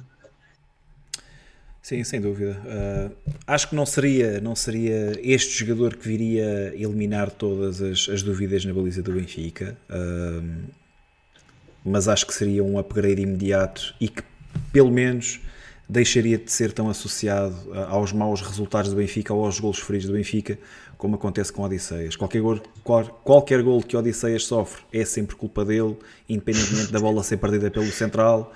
Uh, é nesse, é nesse aspecto que eu digo que há algum exagero. Sim, pá, seria, seria um amenizar ali da situação na baliza, mas claramente eu, eu considero que, que o Turbine é, é um, um guarda-redes superior ao, ao Odisseias. Um... O Walter Ramir já disse com esta direção se fizer uma boa época para vender já em janeiro.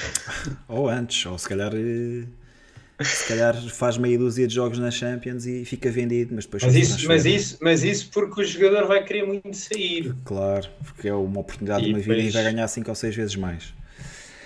Mas pronto, adiante. Ah, sim, acredito que se vamos imaginar que o jogador chegue esta semana, se calhar não será no próximo jogo, não será na segunda-feira, que será titular ah, no Porto, no, no jogo contra o Boa Vista. Nos- Quer dizer, acho que o jogo já nem, nem vai ser no, no, no Bessa, certo?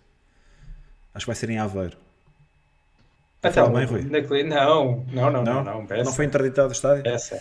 Não, o relevado Então, não estava em condições. Por causa mas, do relevado. inter- mas tinham, tinham Não, tu tu tens- tu- tu- tu- é isso, tu tens razão, Bruno. O estádio foi, entre aspas, eh, o relevado, não é o estádio, o relevado Sim, sim. foi, foi ali Não foi sinalizado, considerado mas apto, entretanto já está bom, já está bom. Então isto ainda Ah, por cima o Benfica jogar num Batatal é o melhor para, para a Liga. Pronto, Não, vamos, tá vamos tá bom. imaginar que Turbino chega durante esta semana. Eu não acredito que o jogador seja titular eh, na segunda-feira, na primeira jornada do campeonato, ah, mas a curto espaço acredito que seja dono e senhor da baliza. E muito sinceramente, acho que aquilo que o Benfica tem que fazer a Odisseias é desejar boa viagem e, e transferir o jogador. Acho que o Odisseias também não, não aceitaria ser suplente no Benfica. É um jogador que, que quer jogar, acho que ele sempre demonstrou isso. Uh, da única vez que foi suplente que perdeu a titularidade para Elton Leite, um, imediatamente se veio manifestar. Portanto, não acredito também que fosse aceitar a condição de suplente. Portanto, penso que o Benfica teria que voltar àquilo que é Samuel Soares no banco e à espera que André Gomes recupere de lesão para poder, se calhar, assumir essa, essa segunda linha de, de sucessão. Uh, mas pronto, mais uma vez, acho que é um claro upgrade um, a Odisseias. Vitor Pimenta está a dizer que vão fazer amanhã a vistoria final relevado do, do. Ok, boa, boa informação, boa informação. Por acaso eu tinha ideia que, que ainda não tinha ainda não tinham levantado essa. Sim, os, bilhetes, os, os bilhetes foram todos vendidos para o estádio do Bessa, portanto. Sim. Vão ser Olha, amanhã, Em relação à questão que tínhamos colocado antes e ainda para falar daquilo que seria um, um dos favoritos, pelo menos destes que nós apresentámos aqui, volto a relembrar: Lucas Beltrán, Vangelis Pavlidis, Santiago Jiménez ou outro. Lucas Beltrán venceria com 33% dos votos, ou seria o favorito. Pavlidis e, e Jiménez empatados com 26% e outro ah, com 13%, com os restantes 13%. O pessoal foi indicando aí no chat. Timo Werner, Belotti, entre outros. É Eu, acompanhar. vou- eu vou ser sincero, já não consigo tirar da, da minha cabeça a imagem de Gonçalo Bergésio. Não tem Ah, nada ficou, a ver. ficou, ver. ficou, ficou-me na cabeça. Não tem nada a ver. Ele, é- ele, ele, é Realmente- realmente a nível de cabelo, 1,70, ele tem Sim, e o 1,76, era um grande né? calmeirão. Acho que é um 1,74. E o Bergesse era um grande Ficou, calmeirão. Ah, mas por acaso, Ficou-me na cabeça. no cabelo. ahm, pá, aqui não dá para ver muito bem. Mas, mas sim, assim o aspecto visual do rosto seria parecido. Mas, mas a nível de bola, pá, só o toque de bola não tem nada a ver. Oh, mas eh, fora, fora de brincadeiras, Gonçalo Bergésio eh, foi um flop no Benfica, não é? Mas ele no Uruguai era bom. Marcava, marcava muito gol também. Na- nas últimas épocas, no Uruguai, ele estava sempre a marcar acima de 20 golos. Pessoal, aproveito para dizer, não temos ninguém em lista de espera. Isto é vergonhoso. Temos 240 pessoas no live Ei, e não temos um único a querer dar voz ao, ao bigode. Tudo- não, não temos Tudo um com vergonha. a querer não é- manifestar a sua, Os a bigodes, sua os opinião. bigodes do Benfica, os Pessoal, podem bigodes falar do que os quiserem. envergonhados. nem que seja para nos chamar nomes. Exatamente. Temos aí, temos aí pessoal amigo, Pedro Carmo, Pedro Santos, Nunita, Alexandre Gaspar, Francisco António, Vitor Pimenta. Malta, venham darem uma palavrinha ao bigode, não, não há problema nenhum. O link estou a publicá-lo já aí. Está aí já. Nuno, podes entrar aí já. Temos já aí o Nuno Batista. Nuno, se estiveres pronto para falar, vou-te já passar a palavra. Bora, vamos para o Zoom. Temos já aí o Nuno Batista para entrar. Noite, Nuno. Já temos o César também já em espera. Fica já para seguir. César. Alô Nuno, boa noite. Tens, que- tens que tens de tirar o mute. O Walter Ramires diz que não pode participar porque está sem bigode. O André Cruz diz que é muito tímido. O Vitor Castro diz que é mudo. Enfim, tudo um mar de desculpas para não, para não opinarem. Alô Nuno, tens de tirar o mute, Nuno. Não, tu, tu tiraste o muito ao César. Não, não, o César também. Não, o César não está em tem espera. microfone. O César não tem microfone. o César não tem microfone. Ah, Mas o, o, o Nuno aqui ainda está. Não, deves ter aí uma opinião. Deves ter aí uma opinião. Deves ter aí uma opção para tirar o, o mute. É só clicar Ok. aí. Já está, já Está a está. funcionar? Aí o homem, já Tá. está a funcionar. Boa noite. Alô, Nuno, boa noite. Nunes de onde? Boa noite. Bem-vindo, Eh, sou, Nuno. sou de Aveiro, já, já Ah, morei estás aí, estás aí pertinho 15 para o anos em próximo jogo. Lisboa. Já Estás no morei 15 epicentro da. Supertaça. É verdade, mas infelizmente não vou poder ver o jogo, estou a trabalhar. Mas, eh, portanto, fui eu que sugeri o nome de Vergésio aqui no Gonçalo Bergesse. Pá, Nuno, chat. vou ser sincero, Opa. eu, eu já não consigo esquecer. Porquê é que, porquê é Eu que tenho, um te trauma, lembraste eu de um Porque são trauma, parecidos eu não? tenho um trauma, eu tenho um trauma com o Vergésio e, e, e acho sinceramente pronto, a complexão física é parecida. Uh, não conheço a fundo o, o Beltrán. Uh, espero, se vier para o Benfica, que seja um grande craque, seja mais Saviola e menos Bergésio. Mas não é o número 9 que nós precisamos, não é só pelo tamanho. O homem tem 1,76m, Mesmo pelas características. pronto, pode até ser um, um Agüero em potencial, quem sabe, mas acho que precisamos de um, de um estilo de avançado diferente Uhum. eh, e acho que qualquer eh, bom avançado no Benfica marca sempre 20 golos, tranquilamente. Aconteceu com o, com o Mitroglou, aconteceu com o Seferovic, o Jiménez, que não era titular, com certeza conseguiria marcar 20 golos no Benfica. E, e o Jonas, que era acima de média, fez o que toda a gente se lembra que fez, não é? apesar de também não ser um avançado um bastante. aquele matador, não é? mas, mas jogava com o Mitroglou ao lado e, e isso ajudava muito. Não é? Que dupla Ó fantástica. ó, Nuno, ó, Nuno deixa-me deixa perguntar. Sim.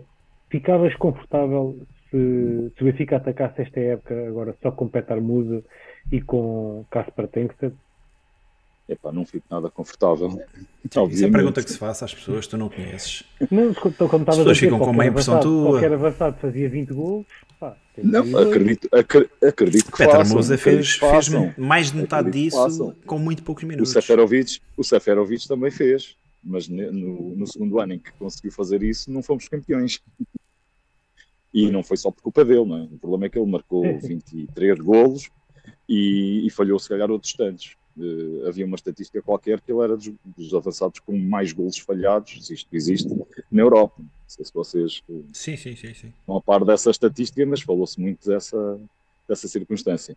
Ahm, epá, eu, eu tenho sido um bocado polémico aí nos meus comentários, mas é só porque eu continuo a achar eh, que o vieirismo ainda não saiu do Benfica, infelizmente.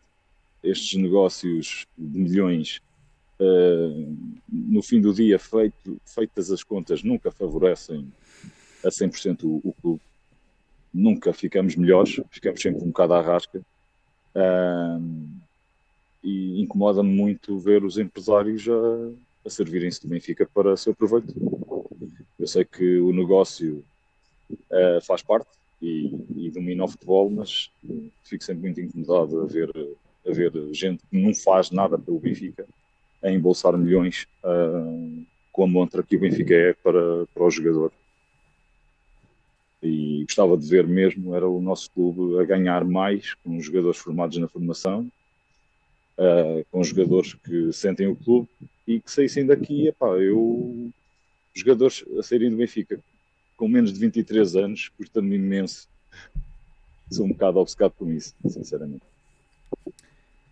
Oh, Nuno, Olha, já agora estou aqui, a- estou aqui a lembrar-me, gostava de ouvir aqui a tua opinião acerca de um tema que é o Benfica, nas últimas contratações que tem feito, eh, tem sempre eh, deixado, entre aspas, no clube vendedor parte do passe ou, ou parte de uma ou porcentagem de uma futura venda.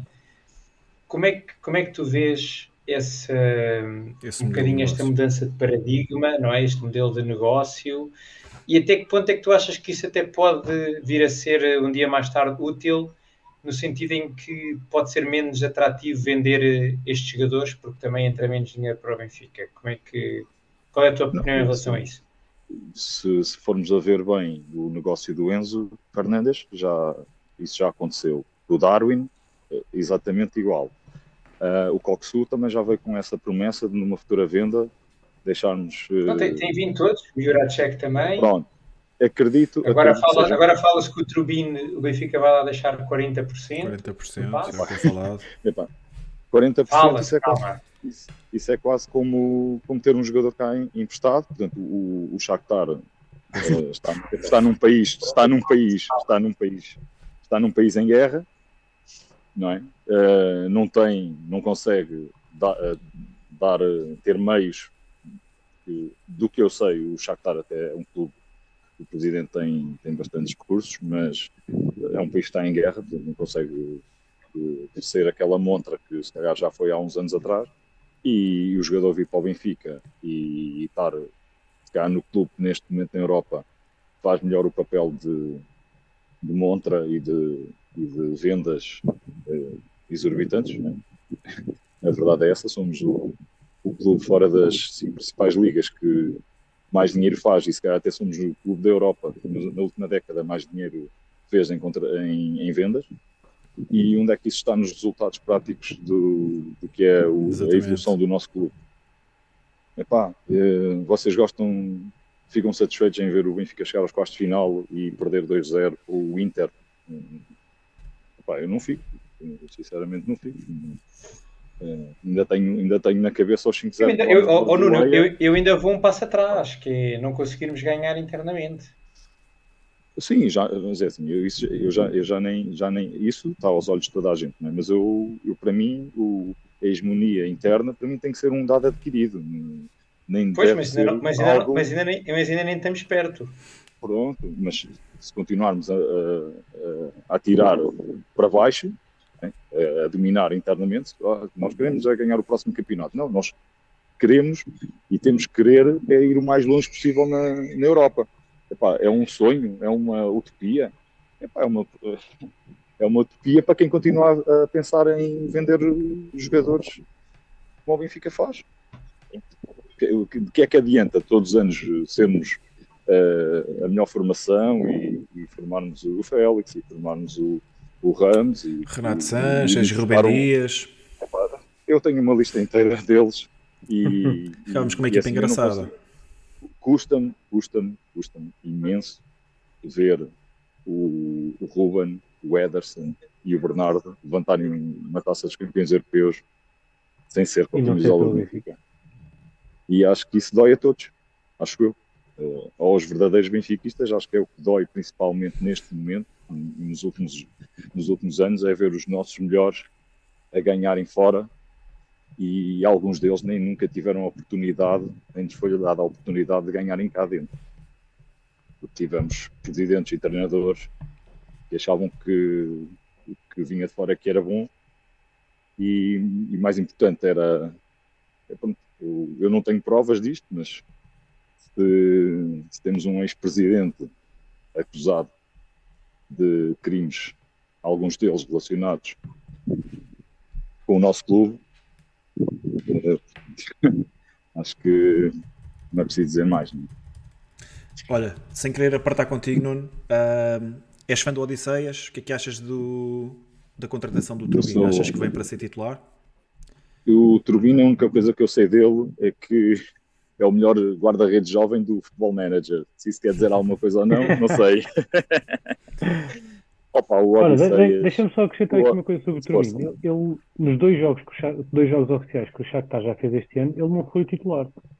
Tem sido outro guarda-redes titular. Mas ele já, ele, já, ele já está reservado. O Shakhtar já. Achas que é isso? Já, Já sentiu está que vai reservado? vender. Está Sim, sim, último- sim. está Não, não é para o Benfica. Já está reservado para venda. Está reservado para Vocês- venda. Eu, eu, por acaso, agora não estou certo disto, mas o, o Turbino jogou o Euro de Sub-21.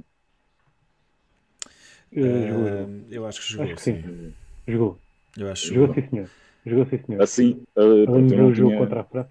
isto, isto porque eu ponho a hipótese de ele eventualmente não estar ti- a ser titular pela, por, essas, por duas razões. A primeira poderia ser essa e a segunda, uh, se calhar, por estar na calha para ser vendido para algum clube. Sim. Não sei necessariamente seria para o Benfica. contrato, também seria uma terceira, uma terceira, Pronto. uma terceira opção. Uh, eu sigo, eu sigo outros, outros canais de YouTube que têm, que têm falado uh, sobre a posição do guarda-redes e, e eu sou, sempre fui um bocado crítico do Odisseias. Nunca me esqueço de um, de um jogo que vi na luz em que o Benfica estava a ganhar 2-0 ao intervalo ao Belenenses e empatamos 2-2. Epá, e o, e o Odisseias sofre um golo eh, em que fica a olhar para a bola e a bola entra ao segundo posto, um balão autêntico. E Golpe Foi, visto, foi com o Jorge Jesus, não é? Foi com o Jorge Jesus. Foi Eh, Não, com o Laje, o com o Jorge Laje. Jesus Foi com- Foi o único. Foi o único, foi o único jogo que o Laje não Ah, ganhou. foi logo ao início, sim. yeah. Exatamente. Não, não, não. Não foi Logo ao início do Laje. Não, não, não, não, não, não. Não, Foi- não, já foi quase no Foi no final, final da época. volta, foi na segunda volta quando fizemos aquela série incrível de vitórias consecutivas e só, só perdemos dois pontos e foi com o Belenenses em casa e, e, e foi o primeiro jogo que veio a minha filha a ver o jogo, um jogo do Glorioso e ao, ao intervalo estávamos todos contentes, estávamos a ganhar 2-0 e a miúda saiu de lá um bocado traumatizada Dizias que tínhamos ganho a primeira parte, a primeira portanto. parte é que interessa. Portanto, epá, eh, é outra coisa que eu desconfio, mas que com certeza o departamento médico saberá melhor. Mas epá, sempre me deu a ideia que o Odisseias vê mal ao longe. Bem, resumindo, resumindo, Opa. é um upgrade. É um upgrade. Se o Turbino for tudo aquilo que falam dele, opá, eu acho que sim. É claramente um upgrade. O homem tem 1,99m, acho que nem se precisa mexer para, para, para apanhar as bolas por alto. Portanto, Muito bem, olha. alguém que o ensine a estar bem a bola como o Ederson e temos guarda-redes. E para o jogo de quarta-feira, como é que como é que vês isto? Uh, gostava de ver com o Gonçalo, infelizmente isso não vai acontecer. Uh, a ideia do Joel de jogarmos em ponta de lança fixo não me parece má. Um, eu gostava, honestamente, é de ver o, Benfica com um meio campo a três. Porque acho que o Coxu precisa ali. Acho que sim. Acho que o Coxu precisa ali de um, Precisa de ajuda. de um João Neves, de um João Neves uh, a carburar, a fazer. Mas achas que isso vai acontecer? Uh, infelizmente não, mas eu, eu, se, fo- se fosse eu a treinar o Benfica, era o. Neves a número 8, o Florentino a 6 e o Coxu a 10. E o Rafa jogava onde? Numa das aulas? O Rafa, eu sou apologista que o Rafa devia ser vendido antes do final do contrato, mas ficando, o Rafa pode jogar a falso 9 e jogarmos com o Neres e com o Di Maria, porque prefiro ter o Ausnes no banco para alguma eventualidade e o João Mário acho que também teria faria neste momento melhor carreira como adjunto do, do Schmidt, sinceramente. Muito bem. Polémico, Nuno, qual é que era o 11 é que a tu entravas então? Então eu entrava com o Odisseis, não havendo ainda o Turbino, eh, o o, o António Silva e o Morato. Eh, acho que o, o Otamendi não fez a pré-época eh, devidamente e, e não, acho que o Morato está, está muito bem. O Ristich, porque o Jurassic ainda não me convence. Uhum. O meio campo seria a 3 com o Tino, o Neves e o Coctu. Uhum. E o, meio, e, o, e o tridente da frente com o Neres, eh, o Di Maria e o Rafa. Ok. Portanto, o Rafa a jogar a False Nine. Eventualmente a falso não.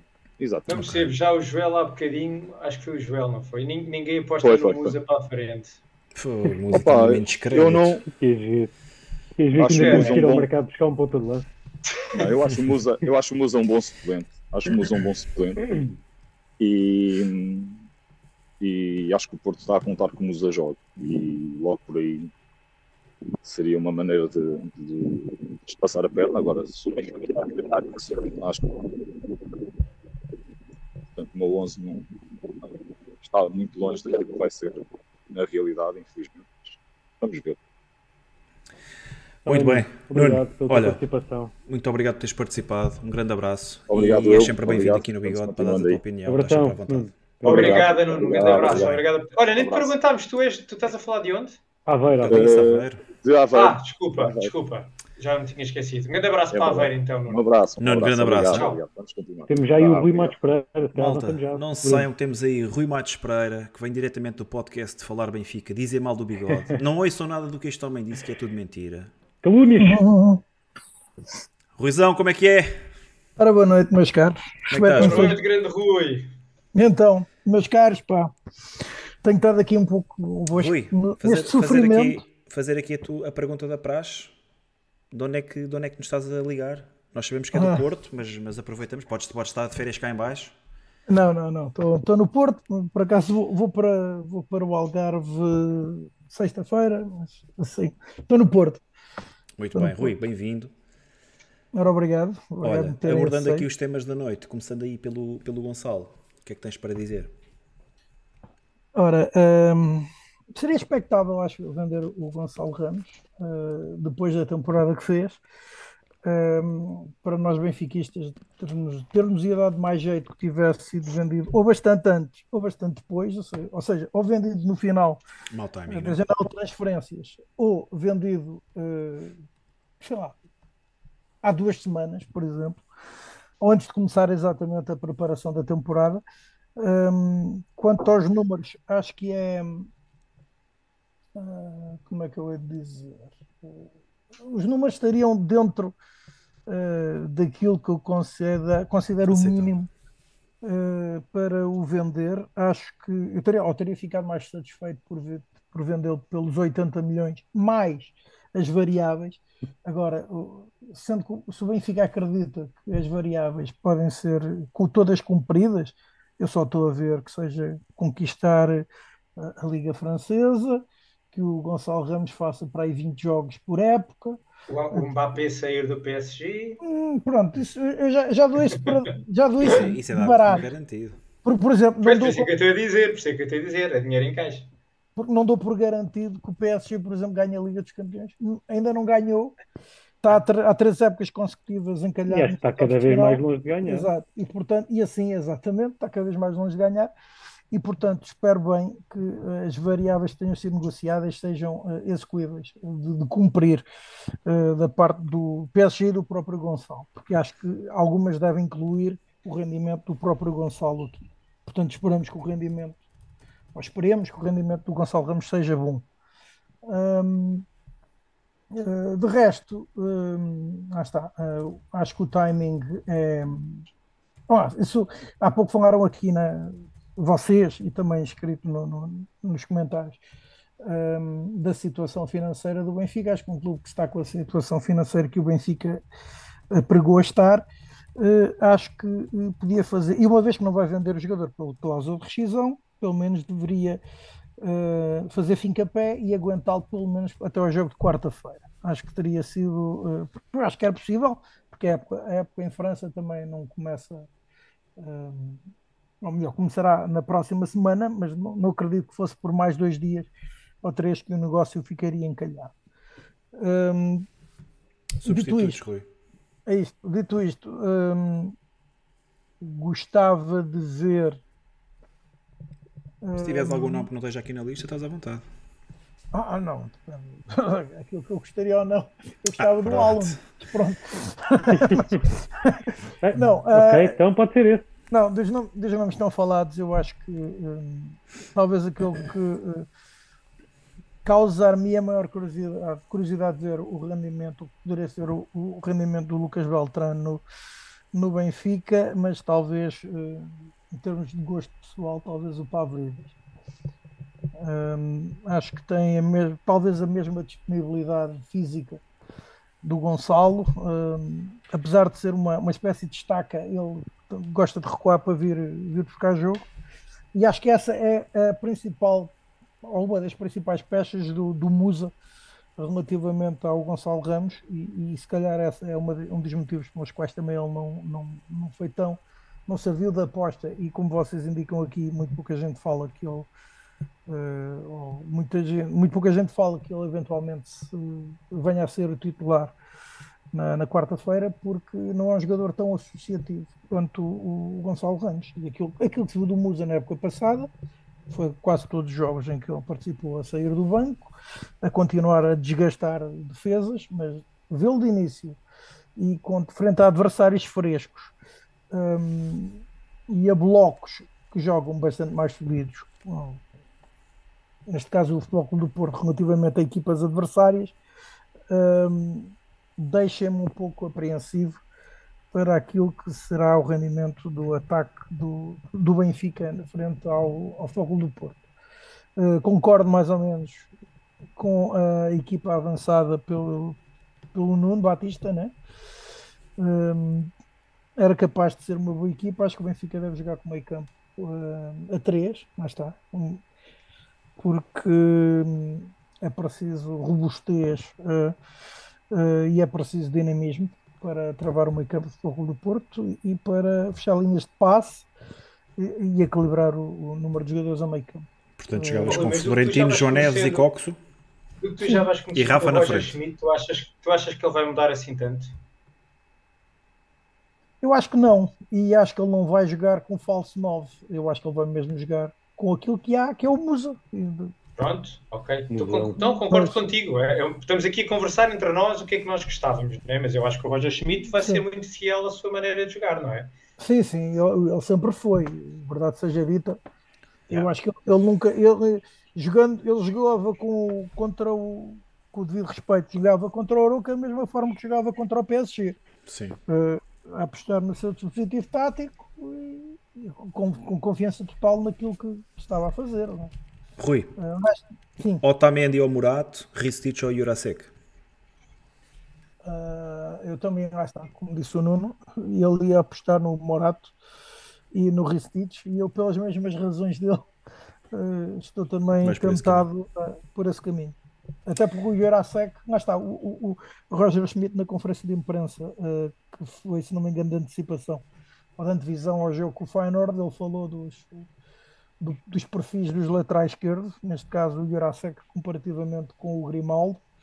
Um, e são completamente diferentes. É verdade que o Jurasek marcou um gol logo nos primeiros jogos da pré-temporada, uh, mas uh, eu não sei uh, até que ponto é que era o jogador indicado para jogar frente ao Futebol Clube do Porto, porque eu acho que ele era daqueles jogadores que se incorporasse muitas vezes no ataque, depois acabaria por ficar para trás.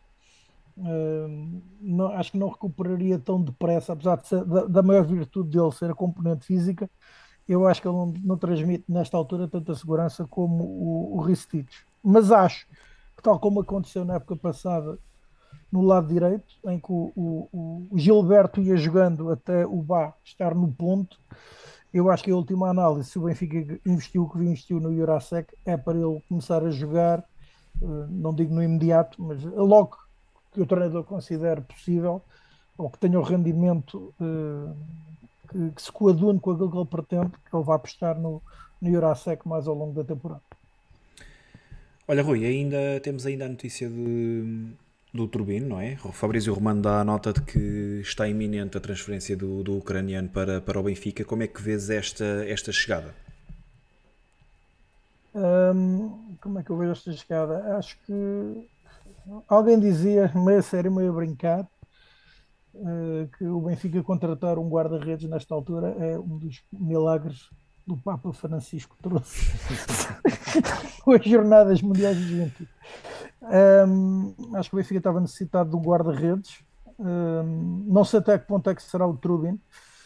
Uh, não sei até que ponto é que será o guarda-redes que nos vai dar o salto para ultrapassar os oitavos de final da Liga dos Campeões. Ou, ou, digo, quando não sei o ponto, digo, não sei se será no imediato. Uhum.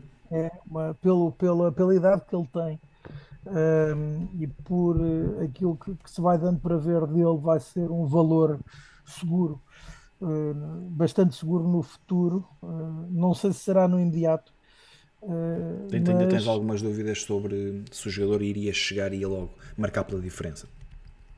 Sim, é, até porque o, o, Benfica pode jogar de uma forma completamente diferente do Shakhtar. É verdade, eu não tenho visto jogos, muitos jogos uh, do Shakhtar uh, nos últimos tempos. Uh, obviamente na Ucrânia joga de uma forma num bloco bastante mais subido, mas Uh, mas suponho, suponho que sim. Um, acho que, que ele. Um, mas, no entanto, acredito que ele possa jogar numa linha bastante mais avançada que o, o, o Odisseias, aliás. Mais recuado seria impossível. Um, e se ele, se ele preencher esse perfil, só por aí, pelo facto do Benfica ser uma equipa que joga com uma linha uh, tendencialmente bastante subida, um, ou pelo menos é isso que nós pretendemos quando o Benfica joga eh, vincadamente ao ataque. Um, eu acho que, que, pode, pode passar uh, por aí. Acho que os valores do negócio uh, que, estão, que estão aí falados, acho que uh, 40%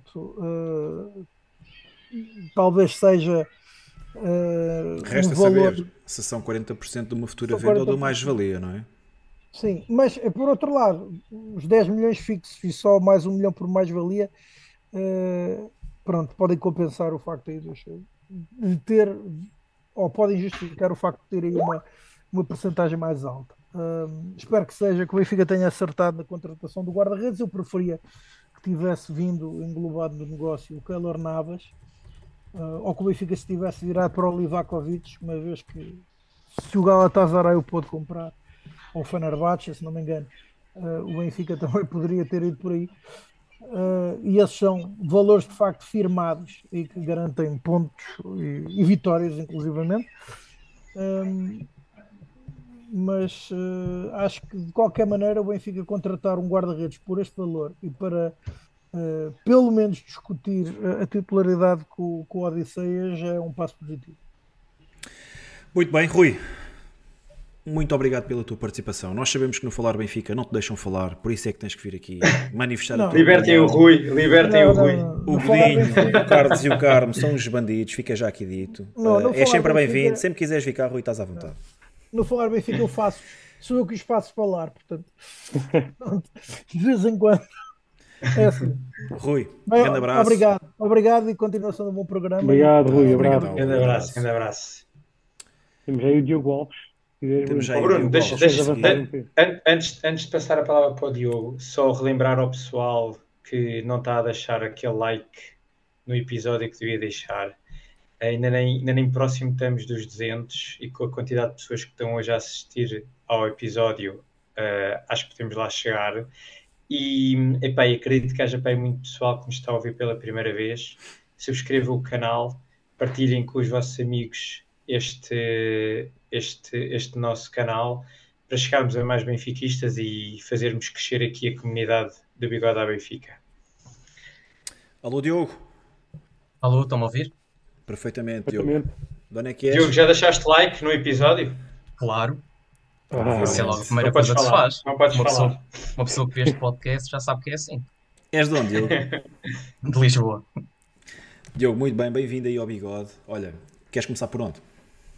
Bem, eu estava aqui sentado a pensar se vinha falar ou não, mas depois, Fizeste bem. depois de ouvir aqui certas coisas, achei que era necessário. Vamos embora. É mesmo, é isso mesmo. Ter os pontos não Vamos não embora. deixe, não deixe que se calem. não, venho só acrescentar algumas coisas. ah, portanto, querem falar primeiro do Gonçalo, né? Tu é que sabes, tu é que sabes. Podemos falar Podes começar já por aí, sim. Ahm, bem, acho que a venda do Gonçalo, em termos de valores, é uma boa venda. Ahm, na minha opinião, né, em termos de valores, se calhar até mais do que aquilo que eu pensava. Mas acho que é por ser a marca Benfica, acho que valoriza muito o jogador. Acho que este jogador, num, se calhar num, num Sporting ou num Porto, saía por metade do preço. Ahm, acho que o timing em si é que é mau. Ahm, nós estarmos a vender um jogador tão perto de uma supertaça, ainda por cima com o Porto, é sempre complicado. Ahm, mas também, nós às vezes falamos do Porto ah, como se o Porto fosse quase um Real Madrid.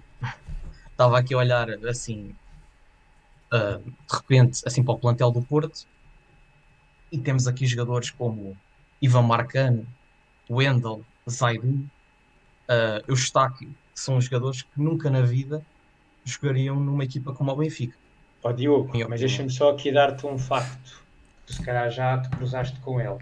Eh, em termos de supertaças, não ganhamos Olha. Direção do Benfica cortou, cortou aí a voz ao Rui.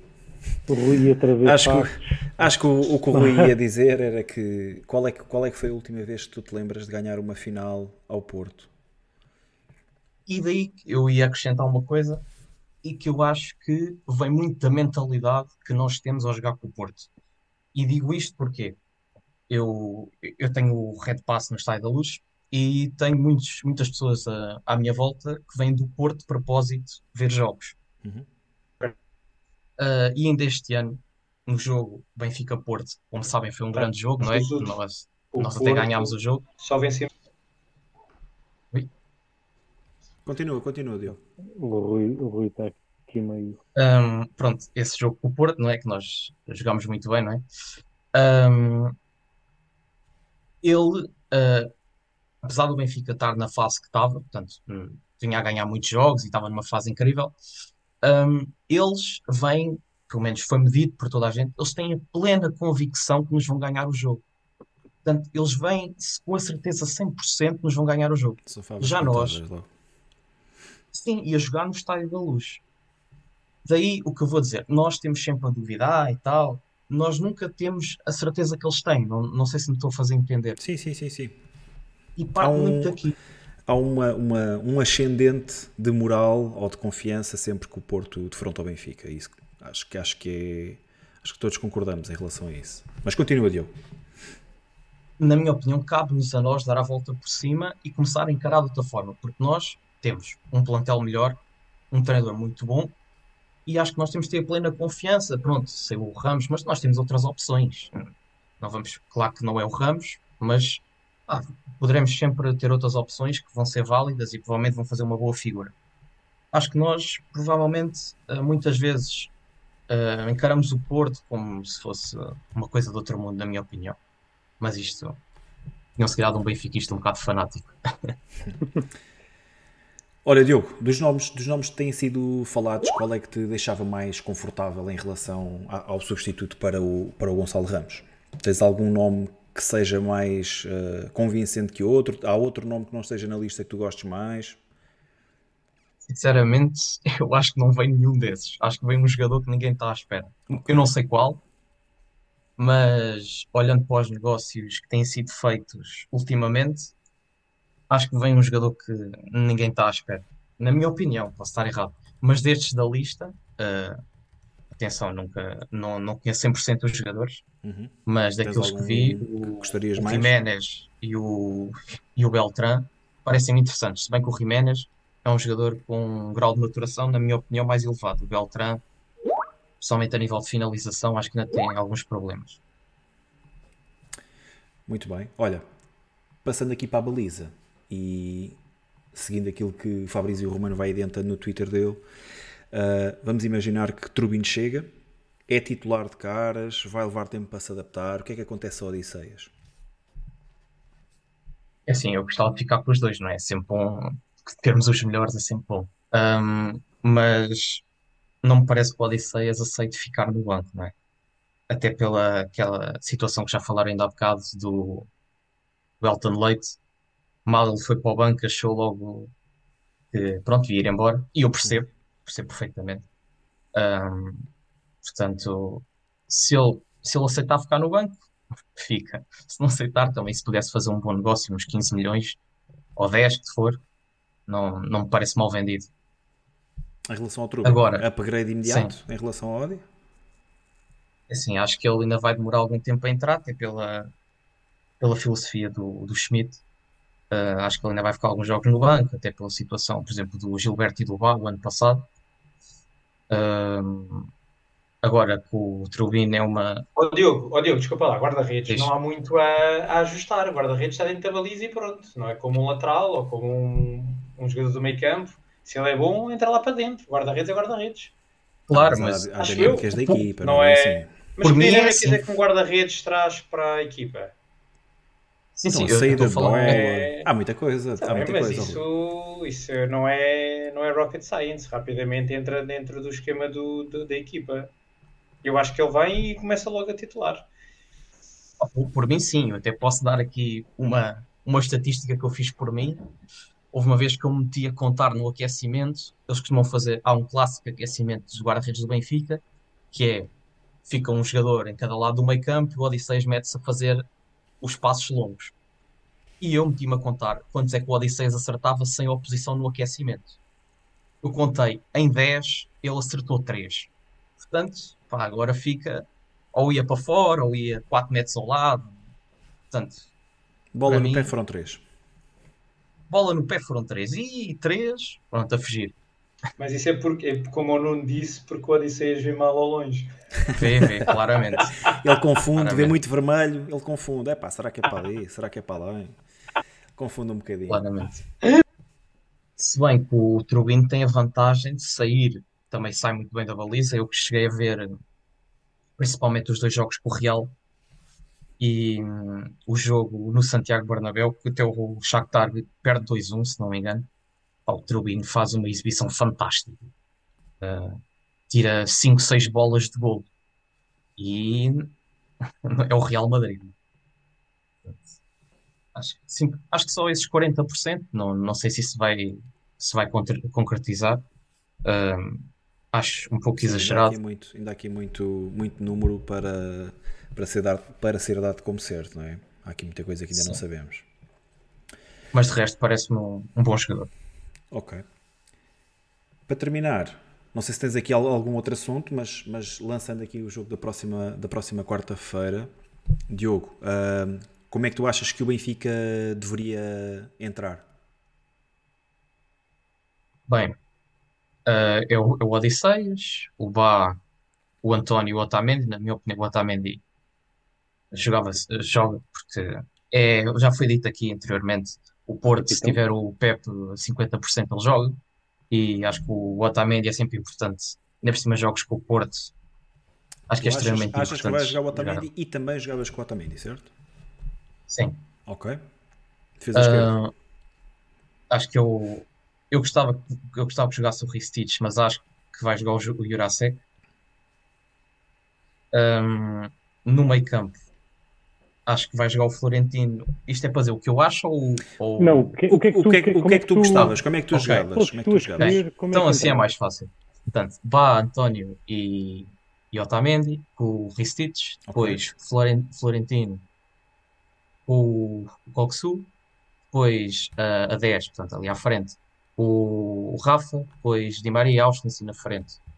Era o, o amigo do Tiago Musa. Petar. Neste momento é o nosso melhor ponto de lança. Também é o único. Quem é, que- quem, é que, Ah. quem é que jogava à esquerda? Desculpa.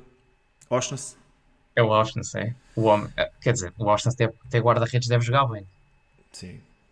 E até a ponta de lança, se o Musa não der Já está já tá, recado. já, já tá a circular a, a possibilidade dele eh, ser o ponto de lança no jogo da Supertaça. E, não, e, se calhar, Muito bem, Diogo, para terminar. Ah, é que fica o jogo? O jogo Oh? estás aí ainda? estou, estou, estou. Deixamos-te ouvir. Prognóstico para o jogo. Ui. Um zero, basta. Um, um gol do Musa e o, o Tiago vem para aqui festejar. Ah, isso, festejo todo Ai, o. Tiago. Tiago, se o Benfica ganhar um zero com o Musa a ser o marcador, vens com o Musa escrito na testa? É o desafio, é o desafio não, acho que não há-. Acho que não há necessidade para isso. Eu, eu, eu, apesar de ser algo crítico de petar Musa, eu festejo todos os golos do Musa. Ah, não, não tenho problema nenhum com isso. E, e quero que ele continue a marcar e marque muitos mais. Não- Claro. Mas, Estou à mas vontade desconfias, mas franzes o sobrolho cada vez que o homem toca na bola. Sim. Muito bem. Diogo, não sei se queres, se tens mais alguma coisa para acrescentar. Não queria só agradecer a oportunidade. Ora, basicamente. essa. É É sempre Obrigado, bem-vindo. Diogo. Aparece mais vezes. sempre. Olha, tu estavas a dizer que tens retado, aparece lá nas relotes. Sim. Claro, vamos tentar. É em quais que vocês jogam? Uh, nós vamos ir para aquelas lá mais de cima, entre o Manelito, o Luna. No Alto dos Bem. Moinhos. Ok, quem, ok, vem, ok. quem vem a subir é o último. As São últimas. aquelas mais lá no alto, Ok. onde o Benfica então. deve estar. Tá? Diogo, grande abraço, obrigado pela tua Diogo, participação. abração. Tudo a correr bem. Obrigado, obrigado. Tchau, obrigado, nós.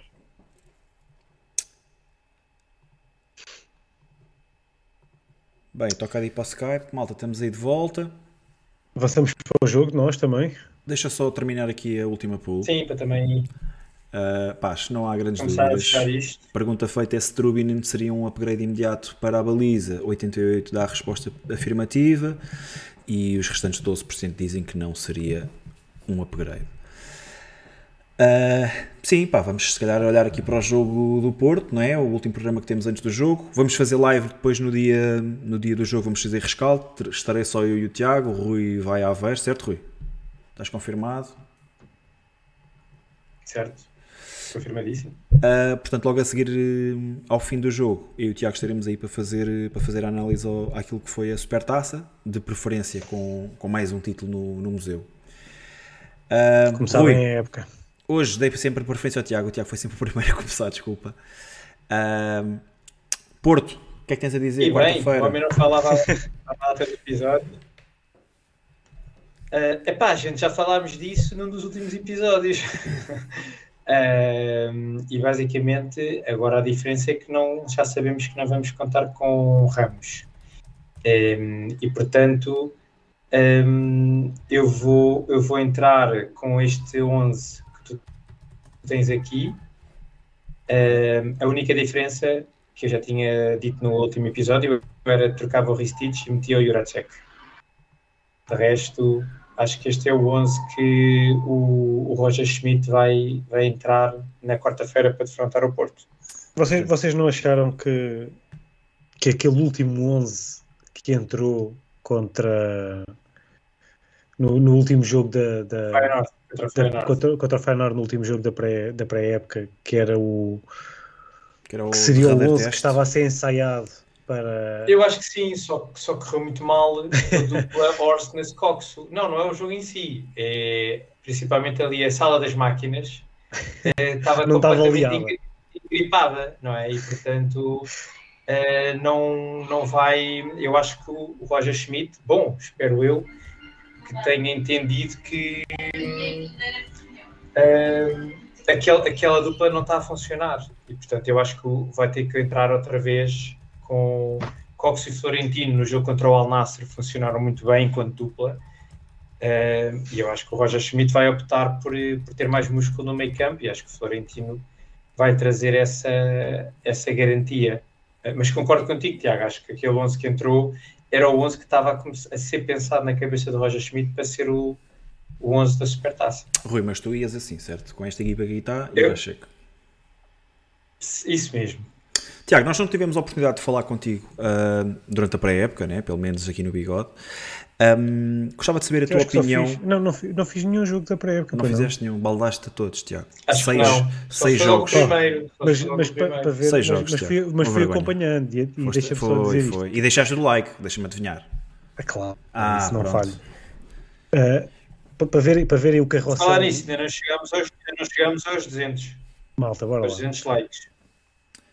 Ah, Tiago, o que é que eu queria saber? Deixa- Deixa-me diz só lá, dizer diz isto porque, porque, pá, é, mostra, mostra aquilo que é o carrossel de emoções do Benfica ah, e que foi no- a seguir ao jogo com, Com o com o. Basileia 3-0 Foi? ah, que Di Maria faz aquela exibição, né? Está tá nos três golos, marca um, faz uma assistência, não sei o quê. Pá, isto aí, Di Maria, isto nem devia ser permitido. contra, Di Maria em Portugal, meu, isto vai ser. o Al-Nassr. O homem passado- Brozovic nas covas. passado um bocado de vigente em grupos do WhatsApp a dizer que tinha dúvidas em relação a Di Maria no nosso campeonato Sim, com sim. pouco espaço. Contra Portanto, bloco para ver- baixo. para ver é, é isto. Ah, diz lá, Bruno, o que é que quis perguntar? Desculpa. Pá, a minha curiosidade em relação à lateral esquerda do Benfica. Tu acompanhaste os jogos todos, certo? Da, da pré-época, todos os, Uhum. Eh, todos os seis jogos que o Benfica fez. Tirando o jogo com o Al Nassr. Pronto. Qual é que é a tua ideia, primeiro, em relação a Jurasek, a tua ideia geral em relação àquilo que viste do jogador, e depois quem é que tu achas que está mais bem preparado para assumir a titularidade do lado esquerdo no jogo de quarta-feira? Eu, neste momento também estou mais inclinado para, para Ristich do que, do que Jurasek. Ah, eu, eu tinha, quando nós falámos aqui do, do jogador, eu tinha, tinha dado a minha opinião e tinha dito que, que era um jogador que estava bastante distante daquilo que, que Grimaldo dava à equipa. Ah, no entanto, com, com o decorrer da pré-época, fiquei ainda mais preocupado. Vou ser sincero, não, não estou convencido ainda com, com o jogador. Uh, aquilo aquilo que, que eu achei que ele podia dar uh, em compensação com em comparação com aquilo que, que Grimaldo dava, sabendo que, que eram jogadores completamente diferentes e que Jurasek estava longe da qualidade que Grimaldo dava ao jogo do Benfica, tudo aquilo que eu achava que ele podia compensar não, não, não vi durante, durante esta pré-época, ainda também não quero estar já aqui a queimar o jogador, uh, acabou de chegar, vai, vai ter ainda tempo para, tempo para se adaptar melhor e, e, sinceramente acho que acho que será o titular. Não, não, não, todas as indicações pelo menos vão nesse sentido. Seria estranho ver, ver Roger Schmidt tomar outra, outra opção uh, no primeiro jogo. Ok. Então, e olhem, e qual é que era o 11 que apresentavas? Já percebi que entra ali o Ristich. Sim, uh, de resto a linha defensiva normal com o Ristich. Há, há, um jogador que eu vou ficar muito preocupado se não vir no 11 titular do Benfica, que é eu o sei Florentino. Quem é. Ah, pronto. Que para mim. E também, também ias com o Otamendi, Tiago? Estou uh, inclinado a dizer que sim. Uh, e aliás, digo que sim, que ia com o Otamendi, mas, mas não, não tenho problemas não em dizer que, que, Morato, que Morato foi, na minha opinião, o melhor central da, da pré-época. Acho que foi o da, da nossa. Até porque, da... até porque é que escolhias o Otamendi? Por, por, tudo o resto, porque é o nosso capitão, é, é o, a nossa voz de comando. Precisamos deste tipo de personalidade é, em campo. Mais, exato, jogador mais, mais experiente. Mais influente, se calhar também. Sim. É, era um pouco por aí. Yeah, eu concordo. Eu, eu votei, e nós, não sei se tu, se tu acompanhaste esse momento, eu e o Rui criámos aí um 11 em que íamos criando o nosso 11 e depois íamos perguntando ao chat, o chat uhum. votava. Eu nessa altura dei, dei Murato uh, e acho, e, e concordo contigo, acho que o Benfica estava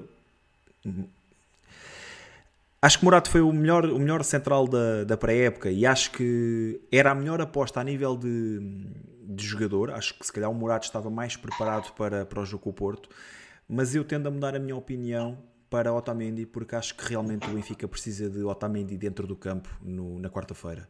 Uh, acho que pelo perfil do jogador, pela, pelo estatuto que tem, pela voz de comando que tem e, por, e da, pela forma como se impõe, isso também é importante e isso também pode, pode ter aqui um pequeno pode ser aqui um pequeno handicap favorável ao Benfica partir o jogo com ou começar o jogo com Otamendi em campo.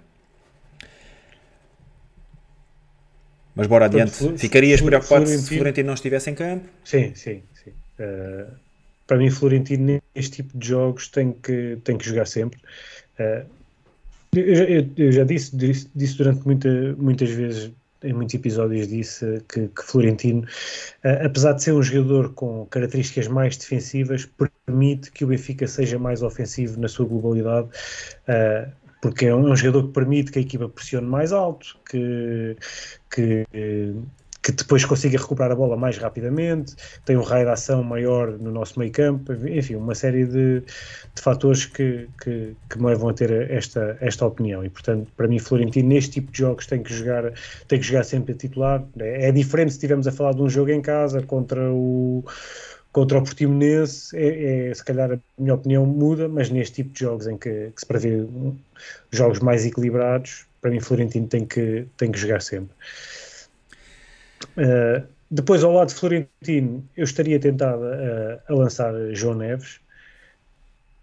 Parece-me que também neste momento está mais preparado do que Coxo. Uh, não, não, não tirando aqui a qualidade de, do jogador, não, não, não é isso que, que, que quer dizer.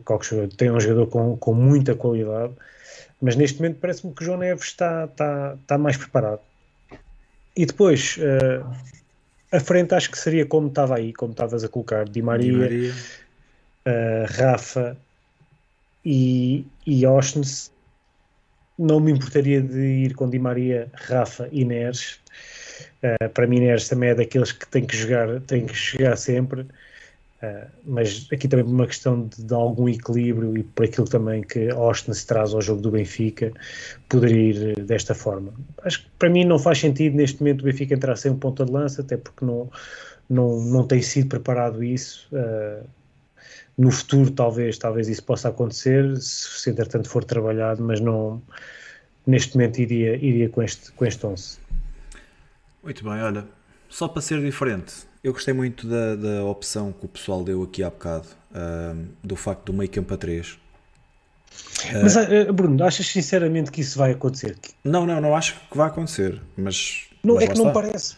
Quando, quando, é que viste Roger Schmidt meter um campo a 3? Nem, Nunca. nem nos jogos Nunca. Aliás, com o Paris Saint-Germain. Podemos considerar, podemos considerar que Oshness à esquerda, é um meio campo a 3 ou que Austin se baixa muitas vezes para dar apoio, para dar suporte é, ao meio campo. Tende a equilibrar, sim, tende a sim, equilibrar. Isso começou, começou o ano passado no Estádio do Dragão, em que vencemos por um zero e acho que foi a primeira vez que Roger Schmidt usou, usou Austin à esquerda.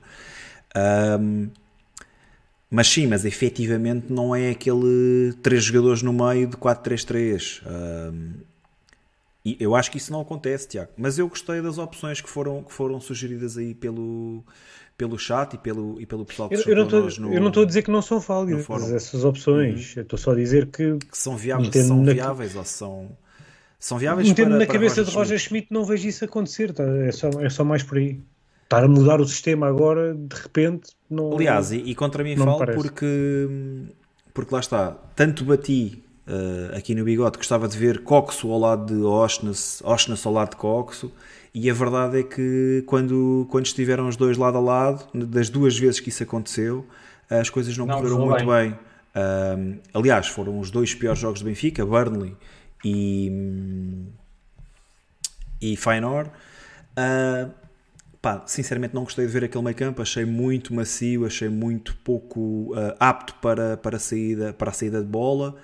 Ah, por, isso, por isso gostei das opções que foram lançadas aí pelo chat, mais uma vez, acho que o meio campo a 3 ajudaria e lá está, tendo Florentino como tampão seria importante, até porque Florentino contra o Feyenoord, a partir do momento em que entrou, o Feyenoord deixou de, de ter eh, preponderância no meio campo, o Benfica passou a impor-se bastante mais e a ter mais bola. Ahm, mas pronto, mas acho que sendo fiel àquilo que tenho também vindo a dizer, seria mais ou menos isto que aqui está, trocando o Otamendi pelo Morato, né? eu tinha dito Morato inicialmente e agora mudo para o Otamendi. olha, fico, fico contente de ver essa mudança da tua posição. Epá, lá está. Reconheço, É assim, reconheço que é uma melhor opção neste momento, sincero, e para, e para o perfil deste jogo. Se o Benfica, exato, se o Benfica não iniciasse a época com, com este jogo com o Porto para a Supertaça, para a Supertaça e se fosse a primeira jornada do campeonato eh, no Bessa contra o Boa Vista, se calhar estaria aqui a dizer Morato. Sim, sim, Então, também mas, eu. Também mas, eu. onde é, onde é, mas qual é a diferença? A diferença é o adversário, eu- Rui. E o, e o contexto, o con- não só o adversário, mas o contexto. Sim, é o uma adversário final, faz o é- contexto, né? Também, também, também influencia muito o contexto, claro. Uh, sim, opa, por essas razões todas. Acho, acho que é super importante e é, e é totalmente diferente, Rui. E aí concordo com o Tiago. Uh, por aquilo, pelo jogo que é, pelo, pelo ambiente que vai ser, pelo adversário que é, faz Claro, mais claro, sentido ir é com o Otamendi, percebes? como é óbvio, como é óbvio. Faz Mas mais sentido ir jogo. com o Otamendi. Um, mas pronto, mas continua a dizer. Mas continua, Morato, continua, continua. O Morato continua a deixar, a deixar eh, bastante tranquilo. Pá, eu, Não, eu mas ia continua assim. com o teu 11. O meu 11, o meu 11 era este. Uh, Bá, António, Otamendi e Ristich. Mais uma vez, Ristich acho que mostrou muito mais na pré-época do que Jurasek. Acredito que o jogador checo ainda esteja a ganhar o seu espaço, ainda esteja a adaptar à equipa. Mas gostei mais de ver Ristich. Acho que está mais preparado para, para enfrentar o Porto na quarta-feira. Florentino, pá, ali um bocadinho à semelhança do Tiago. uh, é, é o, o jogador do meio campo neste momento que me, que me dá mais confiança em processo defensivo. O jogador que mais bolas recupera, uma presença sempre muito, muito forte no, no meio campo, ganha muitos lances. Coxo ao seu lado e depois na frente de ataque Di Maria, Rafa, Oshness já sabemos que é aquela muleta para o lado esquerdo. Uh, pá, e Petra Musa neste momento parece-me ser o jogador mais, mais bem preparado. Concordo com aquilo que foi dito e que foi uh, bastante sublinhado pelo Rui Matos Pereira que teve aí no, no, no fórum, um, que disse que gostava mais de ver Petra Musa num contexto suplente e a ser útil depois na segunda parte contra uma defesa mais desgastada. Concordo que sempre que tem começado de início Petra Musa deixa bastante mais a desejar. Um, mas pronto, mas parece uma solução mais Pode viável jogar, pode jogar o Tankstead, pode jogar o Tankstead e depois entra o Musa. Estou muito, estou muito desconfiado em relação a Tankstead. Neste Vocês momento, começam-se a rir também não logo a matar o rapaz. E pá, Não eu, mereceria eu, a minha eu, confiança. aqui, eu, só, eu só fico desconfortável de deixar o, o Neres de fora. Sim, mas, mas por um lado também pode ser bom, Tiago. Ah, e, e mais uma vez, eu e sabes qual é que é a minha opinião em relação ao David Neres? Por mim jogava sempre, mas também me sinto confortável em ter um jogador como Neres no, no banco, porque certamente quando entrar Sim. será contra, contra uma equipa mais desgastada e poderá tirar vantagem desse, desse fator. E Acham, acham que se o Ne- ninguém- marcar vai, vai fazer um choro a bebê? Era demais, pá. Está aqui o, o João Inácio do Studio Exit e, e deixa-me dar aqui um- uma palavra para o João, porque está sempre aí nos comentários ah, do, do vídeo. Depois, quando o vídeo sai para a net, é, é das pessoas que mais comenta. Um abraço aí para o João. Uh, pá, Abraço, gostava de, ver João. esse, gostava de ver aí esse festejo, era espetacular. Olha, o, o da Bigode meteu aqui uma, uma boa questão, que é, Bora. estamos, estamos aqui todos a dizer que Morato foi, foi quem, quem mostrou estar melhor na, na pré-época, e se Otamendi acrescenta tudo aquilo que, que fomos dizendo, Por que não considerar a, a hipótese de Otamendi e Morato? Olha, vou-me adiantar. Primeiro porque acho que não vai acontecer, porque não houve nenhum, nenhum sinal dado por Roger Schmidt. Aliás, os, os sinais dado por dados por Roger Eles, Schmidt eles foram chegaram, exatamente chegaram no a jogar sentido os dois contrário. juntos na pré-época? Não, mas também lá está. O? Otamendi só teve disponível, não, não, só teve não, não. disponível no Sim, jogo sim. Uhum. contra o Feyenoord, não é? Ah, portanto, não faz sentido, pronto, não faz sentido também estarmos aqui a, a usar essa comparação. Ah, é válida a pergunta, acho, acho justificável e até sabe, quiçá porque não. Ah, em minha desculpa, vou dizer que António Silva é o meu jogador eh, favorito do Benfica neste momento e tem que jogar sempre. Este também é daqueles que vai dar o peito às balas se for preciso no jogo contra o Porto. Ahm, e acho que tem que jogar António Silva também. Queres, Mas queres, é uma- queres responder, Rui? excelente ponto. O, o António Silva é o próximo que vai, fazer, que vai querer sair. Sabia, sabia que vinhas com uma resposta deste Já vinhas aí com graxas. Eh, Só- epá, só- não, eu, acho que, mais- eu, acho, eu acho que o António Silva, só, só, só para responder a essa pergunta, eu acho que o António Silva também tem o mesmo perfil de liderança e de atitude que o Otamendi tem, e, e lá está. E, e estes jogos é para ter lá este tipo de jogadores, e portanto eu acho que ehm, são os dois líderes, são os dois capazes de levar a equipa para a frente, com uma atitude de, de querer ganhar, de ambição, e portanto acho que estes têm que, têm que jogar. Eu acho que pode ser um bocado ingrato e até injusto para o Morato, acredito que seja. Ehm, por exemplo, o Morato queria muito sair, de certeza, para o Fulham e o Benfica não o deixou sair. Ehm, e, portanto, ah, também acho um bocado eh, chato que o. Benfica tenha dois, dois pesos Dois e duas medidas consoante os jogadores, não é? Porque se havia alguém que tinha, que tinha vontade de sair era o Morato, porque efetivamente percebe que vai ter muitas dificuldades em jogar eh, no Benfica com esta dupla também de António Silva. Mas, mas, mas, é um, mas é um bom profissional e vai continuar a querer lutar pela titularidade. Mas percebo que não seja fácil para um jogador como ele, eh, pronto, perceber que se calhar até podendo estar um pouco melhor, ter ali dois, dois jogadores que estão à frente dele eh, na, na, na hierarquia do Benfica. E portanto, para mim, esta é a melhor dupla do Benfica ao dia 2. E tu, Tiago? Olha, para, para sim, acho que também vou. vou e eu, eu ainda acrescento aqui um ponto eh, que é, acho que o António Silva é o nosso melhor central com bola. Eh, e nesse aspecto também ficaríamos a perder com uma dupla com Otamendi e, e Morato.